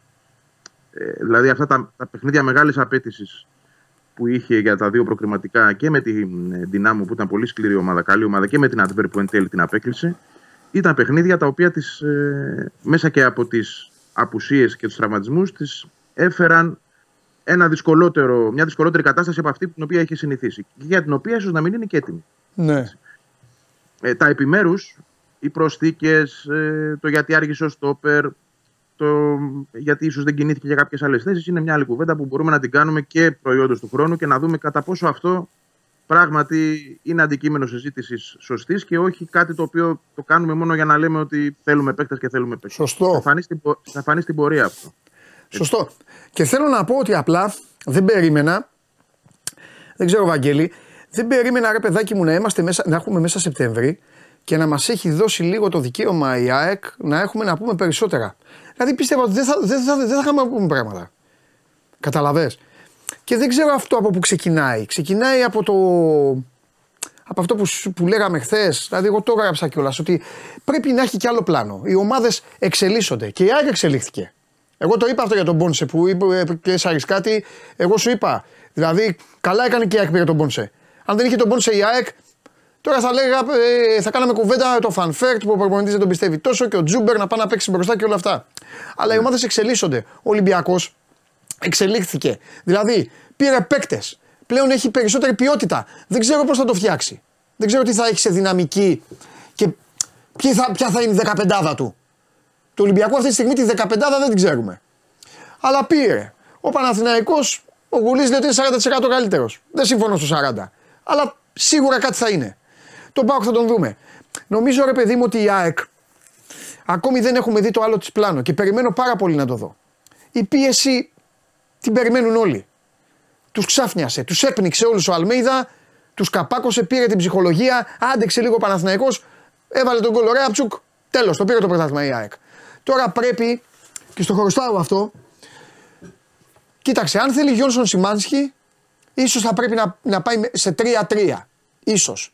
Θεωρώ δηλαδή ότι πρέπει, Βαγγέλη, πρέπει να έρθει ο Πινέδα πάλι πίσω. Πρέπει ο Πινέδα να πάει. Να μείνει ένας από τους άλλους δύο έξω. Να μείνει ένας από τους άλλους δύο έξω. Ε, να αποκτήσει ένα δεκάρι πάλι. Αν, μη- αν πάει ο Πινέδα πίσω, να έχει δεκάρι ε, τον Αραούχο. Ναι, και το Τζούμπερ. Τον εντάξει, Αράουχο. και οι δύο. Ναι, ο Τζούμπερ, είναι, ο, ο Τζούμπερ είναι και πιο γλυκός. Τώρα καταλαβαίνω ότι οι φίλοι μου εδώ είναι ερωτευμένοι με τον Αράουχο. Δεν θέλω να τον πετάξω έξω από την ομάδα. Αλλά θέλω να πω ότι η ΑΕΚ πρέπει σιγά σιγά να αρχίσει να παίζει και από πίσω. Τώρα θα εμφανιστούν εδώ οι ΑΕΚ και θα αρχίσουν να μου λένε ναι, ρε Παντελή, αλλά με ποιον, με το Μίτογλου δεν βλέπεις από εδώ τι γίνεται. Δεν ξέρω. Να μπει ο Σιντιμπέ. Πρέπει λίγο να δούμε και λίγο μπάλα από την ΑΕΚ. Κατάλαβες. Κοίταξε, ε, δεν διαφωνώ. Οκ, είναι μια νορμάλ ποδοσφαιρική προσέγγιση. Ναι, και είναι Απλά νωρίς θα- ακόμα, αλλά λέω εγώ τι θέλω να. Τι, τι, Ναι. τι, τι θα περιμένω. Εγώ πάντως αυτό, ε, εμπειρικά μιλώντας πάντα Ναι. και μέσα από το ρεπορτάζ, αλλά και από την παρουσία μου στις προπονήσεις, όποτε αυτό μας δίνεται Ναι, τη ναι, ναι. δυνατότητα να γίνει και συμβαίνει συχνά και αυτό είναι πολύ καλό για εμάς. Ναι. Δηλαδή, μακάρι όλες οι ομάδες να το έκαναν αυτό για τους ρεπόρτερ για να έχουν μια καλύτερη εικόνα. Ναι. Εγώ δεν βλέπω ότι υπάρχει δεύτερο σχέδιο. Το σχέδιο είναι αυτό που υπάρχει. Καταλαβαίνω αυτό που λες, ότι ενδεχομένως μπορεί να υπήρχε, υπήρχε ένα plan B, αλλά ο Αλμέιδα δεν έχει plan B. Υπάρχει μόνο ένα plan A και αυτό είναι το πλάνο του. Ναι. Ε, ούτε βλέπω τη διάθεση. Δεν ξέρω αν στην πορεία δει πράγματα και τον εξωθήσουν, τον οδηγήσουν σε μια άλλη απόφαση. Θα θυμίσω ότι πέρσι, για παράδειγμα, η ΑΕΚ ξεκίνησε να παίζει με τρεις στόπερ. Ε, μέχρι που το είδε ότι δεν λειτουργούσε και το γύρισε. Έτσι. Αμέσως και πήγε ως το τέλος με αυτό που έχει σήμερα. Μπορεί πράγματι λίγο μετά, αν δει ότι κάτι δεν του πηγαίνει καλά, ε, να το αλλάξει. Θα Ναι, πω γιατί όμως- άμα σου σπάσουν την πίεση, δηλαδή βλέπει, είδες, είδες χθες ζωντανά τον Ολυμπιακό. Ο Ολυμπιακός δεν έχει τα περσινά, τα περσινά στόπερ που κάναν τα 10 μέτρα ε, σε μισή ώρα. Έχει ο Αργεντίνος, περνάει την μπάλα, ε, πλέον κατέβαινε ο Ποντέν σε βοήθεια για το φορτούνι. Ε, το ένα, το ένα χάφ, ο Έσε είναι καλός παίκτης. Κράταγε την μπάλα να γυρίσει. Το ίδιο και οι άλλες ομάδες. Δηλαδή, γι' αυτό το λέω. Καταλαβες. Ναι, κατα- καλά κάνεις και το λες. Όλοι θα Καταλαβαίνω στοχεύουν πώς το να λες. τη σπάσουν την πίεση της ΑΕΚ. Ναι, Δεν είναι αλλά- μόνο ο Λουτσέσκου που το, που το πάλευε από πέρυσι ο Πάοκ να κάνει build-up και όλοι οι άλλοι. Την ΑΕΚ λίγο, όλοι οι άλλοι την παίξαν στο ξέφωτο. Με αποκορύφωμα βέβαια τον Ολυμπιακό που την κέρδισε με το Μπακαμπού και το Φορτούνι που το κάναν αυτό. Ε, α, γι' αυτό λέω ότι περιμένω εδώ από τον άνθρωπο αυτό να μπετώσει και ένα πλάνο Β. Θα το δούμε τώρα. Εντάξει, έχει ένα πολύ δύσκολο μάτσο τώρα βέβαια την Πέμπτη. Εγώ, ε- εγώ πιστεύω ότι αυτό το πράγμα δεν θα το δούμε άμεσα τουλάχιστον γιατί δεν το Ναι. έχει δουλέψει. Και δεν είναι και άνθρωπος ο οποίος παίρνει εύκολα αποφάσεις αν δεν είναι προϊόν δουλειάς. Θα πω όμως δύο πραγματάκια που εμένα ε, με διαφοροποιούν λίγο από αυτό, για- Ναι. από αυτό που λες. Γιατί, γιατί αν η ΑΕΚ καταφέρει. Το θέμα της ΑΕΚ δεν είναι τόσο θέμα δεύτερου πλάνου, όσο θέμα συνέπειας και ε, επάρκειας στην ένταση που απαιτείται για το, πλ- το πρώτο πλάνο της, το βασικό της. Δηλαδή, στα 22 λεπτά που η ομάδα έπαιζε όπως πέρσι, τον Ολυμπιακό τον είχε εκεί που ήθελε. Στα σκηνιά. Ναι. Δεν μπορούσε να το κάνει για 60 λεπτά αυτό. Αν μπορέσει να το κάνει ξανά, θεωρώ ότι και πάλι θα είναι πολύ δύσκολο η ΑΕΚ να αντιμετωπιστεί. Μμμ. Απέχει όμως απέχει όμως σημαντικά από αυτό. Ναι. Αυτή τη στιγμή που μιλάμε. Ένα είναι αυτό. Το δεύτερο που. Εντάξει, και έλειπε και ο Λιβάη. Ναι. Και σωστό, πολύ σωστά αυτό που πες για τον Πινέδα. Ε, το πλάνο φέτος για τον Πινέδα, επειδή πέρσι όντως έπαιξε πολύ με Σιμάνσκι Γιόνσον σε πάρα πολλά μάτια, προέκυψε μέσα από ανάγκες, αλλά στην πορεία παγιώθηκε αυτό το δίδυμο. Ναι, ναι. Ε, δεν είναι αυτό το πλάνο φέτος. Το πλάνο είναι να παίζει ο ένας εκ των δύο με τον Πινέδα στον άξονα. Έλα όμως που δεν είναι ο Γκατσίνοβιτς εδώ, Ναι. ο οποίος από την αρχή της χρονιάς είναι έξω. Δηλαδή μπαίνει, βγαίνει, έπαιξε ένα μάτς, ξαναβγήκε, ξανά έπαιξε ένα μάτς, ξαναβγήκε και δεν ξέρω και καν πότε θα έρθει. Άρα μιλάμε για πολύ σημαντική απώλεια αριστερά. Αυτός είναι ο παίκτης στον οποίο η ΑΕΚ βασίζεται. Και μετά είναι ο Πισάρο που ήρθε για να είναι ο Αντιγκατσίνοβιτς, που και αυτός με το που ήρθε μπήκε στα πίτ. Άρα εξ ανάγκης πλέον, όπως τον βλέπουμε και δεξί μπακ κάποιες φορές, όπως τον βλέπουμε και λίγο πιο μπροστά δεξιά, τον βλέπουμε περισσότερο πλέον αριστερά. Αν και χθες μπήκε στον άξονα. Έτσι. Οι αλλαγές που έγιναν για να μπει ο Πινέδας στο παιχνίδι δεν τον έφεραν ε, στεπτέρυγα, τον έφεραν δίπλα στο Γαλανόπουλο. Αρχικά στο Σιμάνσκι και μετά στο Γαλανόπουλο. Ναι. Άρα το πλάνο φέτος είναι να παίζει εκεί. Μμμ. Ε, Ωραία. όσον αφορά τις προσθήκες, γιατί το είπες και αυτό και να το, να το ολοκληρώσω. Ναι. Να έτσι, δεθώ σε όλα όσα είπες, που σωστά και τα ακούω όλα. Νομίζω ότι η ΑΕΚ τον παίχτη που ήθελε αριστερά τον πήρε για τον Αντικατσίνοβιτς. Η προσθήκη του Πόνσε όταν έχεις το λιβάκι και δεν τον πουλάς. Αν μην τι άλλο δείχνει ότι πας να κάνεις κάτι πολύ σημαντικό. Γι' αυτό και σου έλεγα το καλοκαίρι ότι η ΑΕΚ ήθελε τον backup μου και τον ήθελε να τον έχει μαζί με τον ε, Γκαρσία και όχι να διώξει τον Γκαρσία απαραίτητα. Αποδείχθηκε αυτό με τον Πόνσε. Έτσι, πήρε ένα φόρ που είναι περίπου στην ίδια, στο ίδιο επίπεδο. Ε, δεξιά, εντάξει, είναι ο Ελίασον με τον Άμραμπατ. Οπότε καλυμμένη η ομάδα εκεί. Ο Στόπερ άρχισε πάρα πολύ και το ξέρουμε. Τα υπόλοιπα, αυτό λέω γιατί υπάρχει κουβέντα. Έπρεπε να πάρει, δεν έπρεπε τραυματοφύλακα. Θε ο Στάνκοβιτς ήταν πολύ καλός. Ναι. Σε άλλα παιχνίδια η ΑΕΚ έχει δεχτεί γκολ που θα μπορούσε να αποφύγει. Ναι. Ε, τα μπακ της που γίνεται τεράστια κουβέντα. Είδα το Ρότα και το Μοχαμάντι χθες να είναι πολύ επαρκή. Ναι. Το συγκεκριμένο παίκτη. Τώρα, αν, ε, αν χρειάζεται αναβάθμιση, εννοείται ότι κάθε ομάδα πρέπει να κοιτάει να παίρνει καλύτερος Εντάξει, τους βοήθησε και ο Ολυμπιακός με αυτά τα. Ξέρεις, όταν, όταν μια ομάδα παίζει με αυτό με τα 2-2-2 που είπε ο Χριστοφιδέλη, ξέρεις, δημιουργείται μια. Δημιουργούνται χώροι για τα μπακ. Ναι, εντάξει. Θα πρέπει Αλλά δηλαδή σε κάθε αυτούς να τους περίπτωση ήταν δούμε καλή. και σε άλλες καταστάσεις. Τέλος πάντων. Και ο Ρότα, κοίτα, ο Ρότα που σταυρώθηκε για το λάθος στο πλάγιο out με την Adverb, το οποίο εντάξει είναι παιδικό λάθος, δεν το συζητάμε. Και όπως είπε και ο προπονητής, ένα λάθος θα κάνεις σε αυτή τη διοργάνωση, θα το πληρώσεις. Αλλά γενικά η εικόνα του φέτος είναι καλύτερη από όλους τους άλλους πλάγιους back της ΑΕΚ. Και από το Χατζησαφή που δεν έχει ξεκινήσει και τόσο καλά όπως τελείωσε. Και από το Σιντιμπέ που μέχρι τώρα είναι η απογοήτευση, θα πω. Ε, Γιατί τον περιμέναμε μετά από ε, προετοιμασία πέρυσι, δεν έκανε. Να μπει πιο δυνατά. Ναι. Και στα παιχνίδια που πήρε η αλήθεια είναι δεν βοήθησε. Ε, όλα αυτά όμως πρέπει να τσεκαριστούν σε βάθος χρόνου. Το θέμα του στόπερ είναι πράγματι ένα πολύ μεγάλο ζήτημα γιατί τώρα, για παράδειγμα, έχει ο Βίντα χτύπημα στα πλευρά. Δεν ξέρω τι έχει, δεν έχει βγει διάγνωση. Σκέψου να χαθεί ο Βίντα αυτή τη βδομάδα, να μην παίξει τον Brighton, να μην παίξει και με τον Παναθηναϊκό. Ναι. Ο Κάλενς δεν μπορεί να παίξει την Πέμπτη γιατί δεν έχει δικαίωμα. Και τι θα του πούμε, πήγαινε παίξε ε, την Κυριακή; Πάλι δεν γίνεται. Άρα η Άκη έχει το Μίτογλου και το Μουκουντή σε αυτή τη φάση. Αν ξαναλέω ο Βίντα αποδειχθεί ότι δεν μπορεί να παίξει σε αυτά, σε αυτά τα παιχνίδια της εβδομάδας. Εδώ η Άκη ήθελε να, στο, να τον έχει από νωρίς και να τον έχει έτοιμο. Όχι να έρθει την τελευταία στιγμή. Μέσα από μια προσέγγιση την οποία ποτέ δεν κατάλαβαμε στο καλοκαίρι. Μπορούμε να πούμε πολλά περισσότερα, να την αναλύσω κιόλας γιατί έχει αντιφάσεις. 100%. Από μόνη της αυτή η ιστορία. 100% αύριο θα κάνουμε βαθιστόχαστη ανάλυση και με όποιους, όσους δεν προλάβω και μεθαύριο και έχουμε, έχουμε, έχουμε να λέμε πράγματα. Θέλω να μου πεις κάτι, ε, ε, όχι, αύριο. Αύριο γιατί δεν αφήσω τώρα το Δημήτρη να κάνει και αυτό στο θεατή, είναι αμαρτία. Δημήτρη, ε, πες μου κάτι, Ναι. πότε πιστεύεις ότι θα μάθουμε τη 15 του Ολυμπιακού; Πότε, πώς, πότε το προσδιορίζεις χρονικά; Πότε πιστεύεις ότι ο Μαρτίνεθ θα είναι έτοιμος; Όταν αναφέρω τη 15 επειδή εσείς είστε μοιημένοι και είστε και επαγγελματίες, αλλά επειδή έχουμε και κόσμο που μας βλέπει και μπορεί να λέει τι εννοεί αυτός. Όταν λέω 15 εννοώ όπως είχε πέρυσι, άντε να πω την ΑΕΚ, μιας και μιλάμε και για αυτή, όπως είχε πέρυσι ο Αλμέιδα την ΑΕΚ και ξέραμε ότι κάποια στιγμή θα είναι ο Μάνταλος, το Καραφλό Βέλος, ο, αν δεν είναι βασικός, ή ο Ελίασον και ο Γαλανόπουλος και αυτοί και θα γίνει αυτό το rotation. Ο Ολυμπιακός έχει πάρει πολλούς παίκτες, το ξέραμε αυτό, το περιμέναμε και έπρεπε να γίνει. Έχει γεμίσει ποιότητα. Πότε πιστεύεις ότι θα, θα έχουν λυθεί και οι γρίφοι και θα πηγαίνει στο γήπεδο φίλαθλος του Ολυμπιακού για να ξέρει ότι θα παίξει αυτός, αυτός, αυτός, αυτός και αυτοί θα έρθουν από τον πάγκο. Έχεις δίκιο σε αυτό, γιατί όπως έχει αλλάξει το ποδόσφαιρο με τις πέντε αλλαγές, πια λέγανε οι, παίκτες, οι προπονητές στην δεκάδα, μετά λένε 16. Αν ακούσεις Ναι. όλους τους προπονητές, μιλούν για 16 παίκτες. Έτσι. Και σωστό, και σωστό είναι αυτό. Ε, και υπάρχει και το παράδειγμα το χθεσινό, αλλά θα το αναλύσω για να σου απαντήσω πρώτα. Ε, πιστεύω ότι μετά τη διακοπή του Οκτωβρίου, δηλαδή θα περάσουν αυτά τα έξι συνεχόμενα παιχνίδια που είναι και ε, δύσκολα παιχνίδια, γιατί είναι δύο παιχνίδια την εβδομάδα ε, και μετά θα κατασταλάξει ο, ο Μαρτίνεθ. Δηλαδή θα χρησιμοποιεί όλο αυτό το διάστημα αυτούς που θεωρεί ότι είναι σε καλύτερη κατάσταση, κάνοντας και διαχείριση. Γιατί πρέπει να πω εχθές ότι η αλλαγή του Φορτούνη, του Μασούρα που τους ε, αποσύρει είναι μια διαχείριση και του Μποντένσε καλά, γιατί είχε να παίξει τέσσερις μήνες ο Μποντένσε και ε, δεν είχε άλλε ανάγκε στο παιδί. Ήταν μια διαχείριση εν ώψη Φράιμπουργκ. Εντάξει. Έχει Ε, και μεγαλύτερο, εγώ- να είμαστε και αντικειμενικοί, έχει μεγαλύτερο πρέπει την Πέμπτη ο Ολυμπιακός από τη ΑΕΚ. Ναι, θέλω να πω για τα παιχνίδια, για τον Ολυμπιακό στην προκειμένη περίπτωση. Ναι. Η ΑΕΚ- Παίζει η μέσα ΑΕΚ- με τη η ΑΕΚ- Φράιμπουργκ, η ΑΕΚ πρέπει να πάει τώρα στους ε, η Αγγλία, Brighton. ναι. δαιμονισμένους, ναι.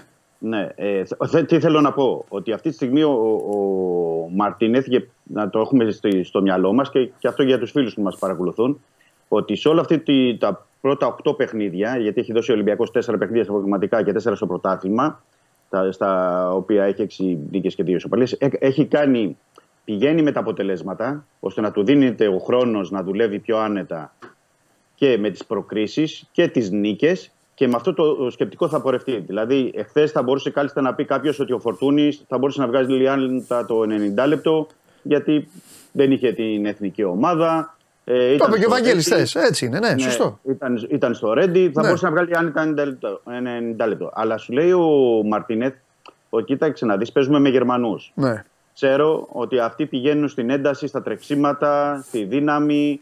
Ε, θέλω πιο φρέσκο το φορτούνι, να μην τον εξαντλήσω εδώ, να μην εξαντλήσω τον Μασούρα, γιατί ο Μασούρας είχε παίξει με την εθνική ομάδα.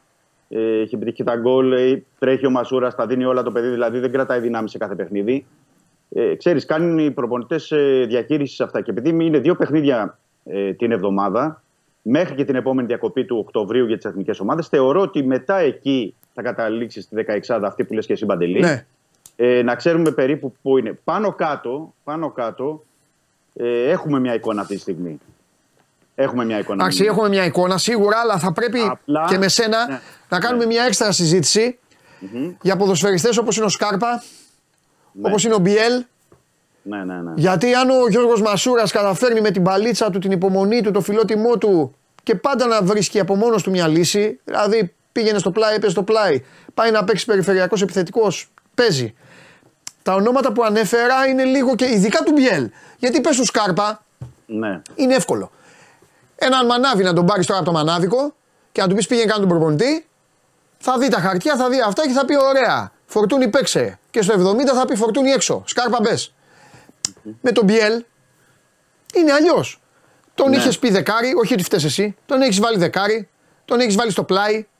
Το καλοκαίρι έλεγες ότι μπορεί να δίνει λύση στην, ε, στην επίθεση. Τώρα με τις μεταγραφές που κάνει ο Ολυμπιακός, Η σκέψη, να σου πω Παντελή εδώ και μπορώ να το πω, ναι, έτσι να το αποκαλύψουμε. Η, σκέψη, η αρχική σκέψη του Μαρτίνεθ, Ναι. μόλις είχε αναλάβει και είχε κάνει και τις συζητήσεις με τους παίκτες, ήταν ο Μπιέλ να πάει να παίξει δίπλα στον Φορ. Ναι. Δηλαδή αυτό που κάνει ο Μασούρας τώρα, Ναι. να το κάνει. Να το έκανε Τελικά ο το έκανε ο Μπιέλ. Μασούρας και ο Ολυμπιακός έχει πάρει και το κάνει- Γιώβετιτς. Το Να κάνει θυμίσω. ο Μασούρα. Ναι, ναι, σωστά το λες. Ε, το κάνει ο Μασούρας για ποιο λόγο; Γιατί ο Μαρτίνε θεωρεί ότι ο Μασούρας πιέζει πιο καλά ψηλά. Ναι. Και Ε, το αλήθεια κάνει είναι αυτό. Και, καλύ- και το Πιέζει. κάνει καλύτερο από τον Ναι, Biel. αλήθεια Ναι, είναι, Το ναι. κάνει καλύτερο από τον Biel. Είναι πιο κοντά στον γκολ ο Μασούρας γιατί έχει δείξει και το παιδί έχει πετύχει ήδη 6 γκολ με τον Ολυμπιακό και με την εθνική ομάδα. Ε, είναι πιο καλός τακτικά και αναγκάστηκε, με εξαίρεση το χθεσινό παιχνίδι γιατί έπαιξε πρώτη φορά ο Ποντένσε, γιατί μέχρι τώρα ήταν βασικός ο Μπιέλ, τον είχε διατηρήσει στα πλάγια. Τώρα, αν θες να. Αυτό θα την κάνουμε την κουβέντα αύριο μεθαύριο, όποτε θέλεις. Ναι. Θες να βάλουμε κάτω ποιοι μπορεί να παίξουν πίσω από το Σεντερφόρ, σε αυτή τη θέση του περιφερειακού δεκάρι, όπως θες μπορεί να το πεις, είναι τουλάχιστον 7-8 παίκτες. Αλήθεια είναι αυτό. Δηλαδή εκεί μπορεί να παίξει ο Γιώβετιτ που είπες προηγουμένως. Μπορεί να παίξει ο Φορτούνης, μπορεί να παίξει ο Σκάρπα, μπορεί να παίξει ο Μπιέλ, μπορεί να παίξει ο Μασούρας, μπορεί να παίξει. Ε, έχει δοκιμάσει και σε κάποιες περιπτώσεις ακόμα και τον Αλεξανδρόπουλο πιο ψηλά στην πίεση που τον έβαζε να μαρκάρει. Μπορεί να Ναι. παίξει πιο ψηλά ακόμα εκεί και ο Καμαρά. Τι θέλω να πω; Ότι στο Ο Σορμπάκιν συγκεκριμένο γιατί δεν σημείο- έπαιξε χθες καθόλου. Σολμπάκιν δεν έπαιξε, μίλησε με τον ε, Μαρτίνεθ. Είχε παίξει και τα δύο ε, παιχνίδια με την ε, Νορβηγία. Α, Θεώρησε, εγώ θεωρώ ότι ήταν για να τον βάλει στο, στο, στο τελευταίο 20 λεπτό, θα έλεγα, 10 λεπτό του, του αγώνα. Αλλά τι συνέβη εκεί. Ο Μαρτίνεθ θέλησε να κλειδώσει, να πω το αποτέλεσμα. Δηλαδή βάζει, ε, περνάει τον Ιμπόρα για να βάλει την τριάδα στα χαφ, να μπορέσει να κλείσει τον άξονα και όταν αλλάζει και τον Έσε για να του δώσει και τις ανάσεις, βάζει, ε, βάζει, αν δείτε, αν προσέξατε, τον Ορτέγκα όχι αριστερό μπακ, αριστερό μέσο. ναι. Να είναι στην τριάδα. Δηλαδή, ένας αμυντικογενής παίκτης όπως είναι ο Αργεντινός να μπορέσει να είναι στην τριάδα. Και εκεί αναγκαστικά οι δύο τελευταίες αλλαγές ήταν. ε, Αγχώθηκε λίγο. Κοίταξε να δεις. Εγώ τον Μαρτίνες τον καταλαβαίνω ούτω ή άλλω. Έχει άγχος. Φαίνεται ότι έχει άγχος ο άνθρωπος. Δεν είναι εύκολο. Ανέλαβε μια ομάδα υψηλών στόχων. Έχουν μαζευτεί. Πόσους πήρε, 15 τελικά; Δεν- δεν- 15-16. Ε, ναι, μόνο ο Ναυροζίδης πιστεύει ότι θα πάρει 4. Λοιπόν, πήρε λοιπόν ε, ε, ε, τ- τόσους ποδοσφαιριστές και νομίζω ότι οι πρώτες αλλαγές που έκανε, όπως το ανέφερες, του δημιούργησαν μετά το άγχος. Γιατί η ΑΕΚ, όσο μπορούσε και αυτή, το εκμεταλλεύτηκε και έτσι έγινε αυτό που έγινε. Τέλος πάντων, έχουμε πάρα Να, πολλά. δια- να, να διακόψω λίγο γιατί. Να δεν διακόψω, είναι- ήθελα να σου πω, πω, αλλά πες, πάρε εσύ την μπάλα γιατί ήμουν έτοιμος να σε Όχι, είναι ρωτήσω. Θέμα, θέμα είδησης. Ο Βίντα δεν θα πάει στον Brighton. Οκ. Δεν υπάρχει ακριβής διάγνωση, δεν μας δίνεται τουλάχιστον ρεπορταζιακά. Αυτό που εγώ μπορώ να πω είναι ότι θα το χάσει το παιχνίδι. Της Πέμπτης, αυτό το χτύπημα στα πλευρά. Τώρα, τι ακριβώς είναι. Η ΑΕΚ ενημερώνει ότι υπάρχει, έχει, κάνει, έχει υποβληθεί στις απαραίτητες εξετάσεις. Τι ακριβώς υπάρχει, δε, έχει, συγγνώμη, δεν υπάρχει στο ανα- ιατρικό ανακοινωθέν. Άρα Το είπα και χθες στο θέμη που Περιμένουμε, έλεγε άμα εγώ είναι θα πω χτύπη- ότι δεν παίζει. Ναι, Δεν α, παίζει. το είπα στο θέμη που έλεγε αν είναι χτύπημα. Είναι εντάξει, χτύπημα με χτύπημα και ειδικά στα πλευρά, το ξέρετε πάρα πολύ καλά, δεν χρειάζεται να είστε αθλητές. Ανάσα δεν μπορείς να πάρεις ορισμένες προ... Έτσι, ε, να σε χαϊδέψουν πάνε και, ε, και πονάς. Ναι. Αυτό, ε, αυτό το πρόβλημα του Βίντα, δεν ξέρω τώρα ακριβώς ποια είναι η διάγνωση, γιατί δεν, δεν υπάρχει ενημέρωση. Αλλά Ναι. σχετικά κοντινό είναι και το πρόβλημα που έχει ο Γκατσίνοβιτς και τον κρατάει εδώ και καιρό εκτός. Έχει θηλαστικό στην, ε, στο σημείο των πλευρών, θηλαστικό τραύμα. Το οποίο Ναι. όμως αυτό που λες δεν το επιτρέπει ούτε να κάνει τις απλές κινήσεις. Δεν το Εννοείται, επέτρεπε, αλλά δεν εννοείται, ξέρω εννοείται, που είναι η αποθεραπεία. Πρέπει να- θέλει προ- να δέσει, πω πρέπει- ότι- ε. ναι. Θα πω ότι είναι αμφίβολος και για τον Παναθηναϊκό Βίντα από αυτό που καταλαβαίνω ρεπορταζιακά. Θα το δούμε βέβαια αυτό τις επόμενες μέρες. Αλλά φαίνεται ότι στον Brighton δεν πηγαίνει και αυτό είναι που έλεγα λίγο πριν ότι να, που στα φέρνει έτσι η ζωή και η τύχη να σε μουτζώνει ε, ο, ο προγραμματισμός εντός εισαγωγικών. Συγγνώμη Βαγγέλη. για τη βαριά έκφραση, αλλά στη ρίχνει τη μουτζα πίσω γιατί τόσο καιρό έψαχνες ένα στόπερ για να τον έχεις έτοιμο. Και δεν τον έχεις. Η ΑΕΚ, κα, καλώς ήρθε και η ΑΕΚ στο σκληρό κόσμο του έλα να παίξεις κάθε τρεις μέρες, έλα να δοκιμαστείς. Πήγαινε, ήξερα αυτό, παιδί ταξίδεψε, παίξε ήξερα. με, το, παίξε με την Brighton που είναι που σε πονεί και που σε σφάζει. Αν και αυτοί θα, κα- θα κάνουν και τις αλλαγές του, αλλά και, και να αλλάξουν. Είναι, Και τι κάνανε, πέντε κάνανε με τη United και έβαλαν τρία. δεν είναι, είναι μια εξαιρετική ομάδα η οποία Άστο. είναι. ε, η Brighton έχει το, το σύστημα της οχιάς. Κάθεται, παίζει, νομίζεις ότι οκ, θα κάνει passing game και ξαφνικά μπορεί να σου αλλάξει τα φώτα. Τέλος πάντων, τέλος πάντων. Πες Και μου μην κάτι έχουμε κι τελευταίο. άλλα- Μην έχουμε και άλλα μέχρι τον Brighton. Τέλος πάντων, θα δούμε. Δεν λέω τώρα τίποτα, αλλά θα δούμε στην πορεία. Εντάξει. Ε, όχι, αρχίζει ο Αρναούτογλου. Εγώ θα την πληρώσω. Λοιπόν, πες μου. πες μου Όχι, να εντάξει, σου- αυτά που φτάνουν στα αυτιά μου, αλλά δεν είναι επιβεβαιωμένα. Α, Θέλω όταν λέω κάτι να τώρα με το βίντεο που το ξέρω, το λέω. Αν είναι κάτι που πρέπει να το πω, θα το πω. Εντάξει, θα τα πούμε. Θα τα πούμε, θα τα πούμε. Ο Λιβάη πώ είναι, πες μου και είμαστε εντάξει. Υπάρχει εδώ μια. Θα το πω εγώ ένα έλλειμμα στο πώς επικοινωνήθηκε αυτό το κομμάτι του Μάλιστα. Λιβάη, διότι ο τραυματισμός του με την Adverb ε, και η διάγνωση αρχική που δόθηκε και σε εμάς, γιατί πολλές φορές εμείς γινόμαστε οι αποδέκτες των ε, σχολείων και της επίθεσης, αλλά χωρίς να φταίμε. Διότι Ναι. όταν σου λέει η ομάδα ότι ένας παίκτης έχει τράβηγμα, τράβηγμα θα πεις, τι θα πω εγώ, ότι έχει θλάσει; Ναι, Λοιπόν, αυτό το τράβηγμα κράτησε τρεις εβδομάδες. ναι. Και πάμε για τέταρτη. Άρα δεν ήταν τράβηγμα. Συμπεραίνω εγώ. Άρα όσο μπορώ να σου πω γιατί βγήκε έτσι προς τα έξω, άλλο τόσο μπορώ να σου πω και πότε θα γυρίσει. Περιμένουμε να δούμε. Αυτό που μας λένε είναι ότι είναι στο τελικό στάδιο. Αυτό το τελικό στάδιο είναι τρεις εβδομάδες τώρα. Εγώ πιστεύω ότι ούτε στον Brighton θα παίξει. Θα δούμε αν είναι με τον Παναθηναϊκό. Δεν ξέρω αν θα είναι στην αποστολή για τον Brighton. Το βλέπω όμως λόγω και της συνθήκης του αγώνα που απαιτεί πολλά τρεξίματα για έναν παίκτη ο οποίος είναι στην τέταρτη εβδομάδα εκτός προπονήσεων, γιατί είναι σε ένα γυμναστήριο όλο αυτόν τον καιρό, έτσι. Δεν είναι ότι είναι έξω και παίζει με την μπάλα. Δεν κάνει καν προπόνηση. Ναι. Ε, δεν το βλέπω πώς μπορεί να μπει σε ένα τέτοιο μάτσο. Θα δούμε για τον Παναθηναϊκό. Μάλιστα. Κύριε Χριστοφιδέλη, ψυχολογία στο ποδόσφαιρο. Ένας ποδοσφαιριστής που ε, πέρυσι έγινε σκουπίδι. Δεν θα πω εγώ καλός ή κακός. Ψυχολογικά σκουπίδι, μην παρεξηγηθώ κιόλας. Χθες πήρε την μπάλα. Ε, ο ποδοσφαιριστής αυτός είχε φέρει και στο ταμείο του Ολυμπιακού 22 εκατομμύρια πώ είχε φέρει. Χθες πήρε την μπάλα. Έκανε μια προσποίηση στον Πόνσε. Ήψωσε και την μπάλα. Την έφερε και μπροστά από τον Πόνσε.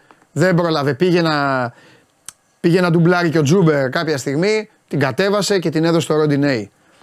Ο Μαρτίνεθ δεν ξέρω που θα καταλήξει ο Ρέτσος, αν θα συνεχίσει να παίζει ή αν θα πάει στον πάγκο ή αν τι, αλλά ο Μαρτίνεθ τον παίκτη αυτόν τον κέρδισε αυτό- ο προπονητής. Συμφωνώ και πρέπει να πω ότι στα 8 παιχνίδια ο Ρέτσος είναι ο βασικός, βασικότατος στόπερ του Ολυμπιακού και δικαιολογημένα Ναι.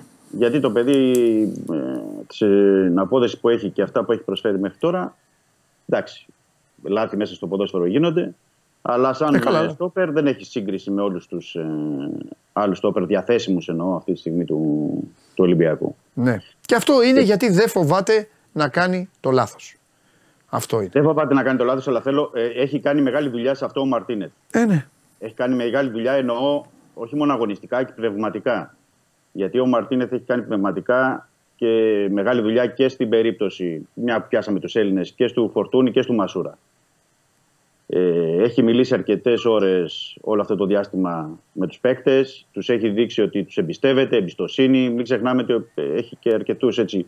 Τουλάχιστον αυτά τα παιδιά τα βάζει, είναι βασικοί στον Ολυμπιακό. Έτσι. Δεν είναι ότι έχουν κάποιο ρόλο ε, περιφερειακό. Μάλιστα. Ο Φορτούνης, ο Μασούρας και ο Ρέτσος είναι κολόνες αυτή τη στιγμή στη, στη- στο πλάνο του Μαρτίνεθ. Τώρα τι θα γίνει αύριο μεθαύριο δεν μπορώ να το ξέρουμε, Εντάξει, αλλά σωστό. αυτοί είναι που παίζουν. Και απλά θέλω να πω κάτι παντελή, ε, λίγο ότι γιατί όσο ήμασταν στο, στον αέρα τώρα υπήρξε μια ενημέρωση Α, ναι. από πλευράς ΠαΕ Ολυμπιακού και πρέπει να το πούμε για τους φίλους μας, Ναι. γιατί είναι μια χρηστική έτσι, πληροφορία. Ναι. Ότι θα γίνει την ε, Κυριακή εθελοντική αιμοδοσία στο Γιώργο Καρασκάκη, αυτή που γίνεται η ετήσια εθελοντική ε, αιμοδοσία. Τώρα φέτος γίνεται πιο νωρίς. Λοιπόν, 24 Κυριακή Σεπτεμβρίου- Ολυμπιακός παίζεις με την Κυφσιά; Με την Κυφυσιά. σωστά. Να, είδα, είχε το πρόγραμμα. Ναι, ναι. Ναι, ναι, ναι, με την Κυφυσιά. Ε, την Κυριακή λοιπόν από τις 10 το πρωί μέχρι τις 2 στο χώρο που είναι το μουσείο του Ολυμπιακού στο γήπεδο Γιώργος Καραϊσκάκης εθελοντική αιμοδοσία, μεγάλη συνεισφορά για όσους ε, ε, μπορούν και πρέπει να πω ότι αυτό η εθελοντική αιμοδοσία είναι ε, σε συνεργασία με το τμήμα αιμοδοσίας του νοσοκομείου Μεταξά όπου υπάρχει τράπεζα αίματος και είναι κάτι πολύ σημαντικό για όλους τους ανθρώπους μας γιατί ε, προσφέρει σε ζωή και ε, η εθελοντική αιμοδοσία είναι κάτι που όσοι επιθυμούν μπορούν να έρθουν σε επαφή και χρειαζόταν έτσι να το πούμε γιατί ήμασταν στον αέρα και τώρα ήρθε η ενημέρωση. Καλά κάνεις. Ωραία. Ήθελα να το πω. Βγήκανε δύο ενημερώσεις στον αέρα. Τι να κάνουμε, έτσι είναι η ζωή μας, έτσι κυλάει, έτσι κυλάει η σεζόν. Παιδιά, σας ευχαριστώ πολύ. Να είμαστε καλά. Αύριο ξεχωριστά έχουμε να πούμε πραγματάκια. Εύχομαι καλή σεζόν σε όλους μας Να είστε καλά. και ηρέμη σεζόν. Ε, ε, αυτό ξέχνα το. Φιλιά. το, το ξέρω. Ξέχνα το. Λοιπόν, καλή Φιλιά. συνέχεια. Γεια σου, Αγγελάρα. Γεια σου, Δημήτρη. Λοιπόν, ηρεμία δεν υπάρχει. Εδώ δεν, εδώ δεν μπορούμε να κάνουμε εκπομπή τώρα σήμερα. Ε, Ηρεμία. Ε, λοιπόν, Ακούσατε πως έχει κατάσταση εν ώψη ΑΕΚ, ε, Παναθηναϊκός ΑΕΚ, μεγάλο παιχνίδι. Έχουν να παίξουν με τη Villarreal, έχει ο ένας με την Brighton ο άλλος. Εδώ εσείς έχετε αρχίσει και τρογόσασταν. Αν δεν τρογόσαστε δεν θα ήσασταν το σώμα γκολ. Σκηνοθετή, έλα, όλοι ξέρουμε το ποιόν σου όταν ε, έχεις να παίξεις με τη συγκεκριμένη ομάδα. Τη Δευτέρα τι, θα, τι βλέπεις Δευτέρα; Άλλα, α, σου δίνει το δικαίωμα να απασφαλίσεις μια εβδομάδα πριν. Τα σημαντικά είναι την Πέμπτη. Α, με τη Villarreal. Εντάξει. Εντάξει. Λίγα λες, πολλά καταλαβαίνουμε. Λοιπόν, παιδιά, σας αφήνω. Ε, πού τελείωσε το, το δημοψήφισμα, πού τελείωσε; Λοιπόν, ο κύριος Ναυροζίδης εμπνεύστηκε να βγάλει πρωταθλητή, 54,1 Ολυμπιακός, 26,2 Παναθηναϊκός, 13,5 η ΑΕΚ, 6,1 στο στρατηγό, καμία πίστη στο στρατηγό, δεν πειράζει, στα μισά της χρονιάς θα το ξαναβάλουμε το πόλ να δούμε τι θα πείτε. Ε, ε, λοιπόν, έχετε την ε, τεράστια, τεράστια αγκαλιά μου όλοι, σας ευχαριστώ πάρα πολύ. Ε, δεν περίμενα να, ήμουν, να είμαι τόσο γλυκός απέναντί σας. Δεν έχω καμία όρεξη να είμαι γλυκός απέναντί σας. Το ξέρετε πάρα πολύ καλά. Εγώ και εσείς έχουμε πολλά θέματα να λύνουμε κάθε φορά, κάθε μέρα. Αλλά δεν μπορώ παρά να μην σα ευχαριστήσω για την υπομονή που δείξατε, για την παλικαριά και τη λεβεδιά που σας πέταγε έξω το μηχάνημα και εσείς επιμένατε να μου κάνετε παρέα. Σας ευχαριστώ λοιπόν πάρα πολύ για την παρέα που μου κάνατε και για αυτή την παρέα κιόλας. Συνεχίζεται για τρίτη σεζόν η εκπομπή. Τώρα θα κλειστούμε στα αποδητήρια και ό,τι συμβαίνει στα αποδητήρια μένει στα αποδητήρια. Θα τα πούμε αύριο στις 10 η ώρα. Σας περιμένω όλους και σας υπόσχομαι ότι όλα θα είναι διαφορετικά. Γιατί αν δεν είναι διαφορετικά, τότε πραγματικά θα έχουμε θέμα. Φιλιά πολλά, να προσέχετε και να μην ξεχνάτε να κάνετε ομορφότερα πράγματα από ότι είναι το ποδόσφαιρο και απλά το ποδόσφαιρο να το βλέπετε, να γουστάρετε και να μην τρώγεστε. Το ίδιο και το μπάσκετ. Εντάξει, μία που σας το είπα, μία που δεν με ακούσατε. Τα λέμε αύριο. Όλοι εδώ, ε. προσοχή, φιλιά.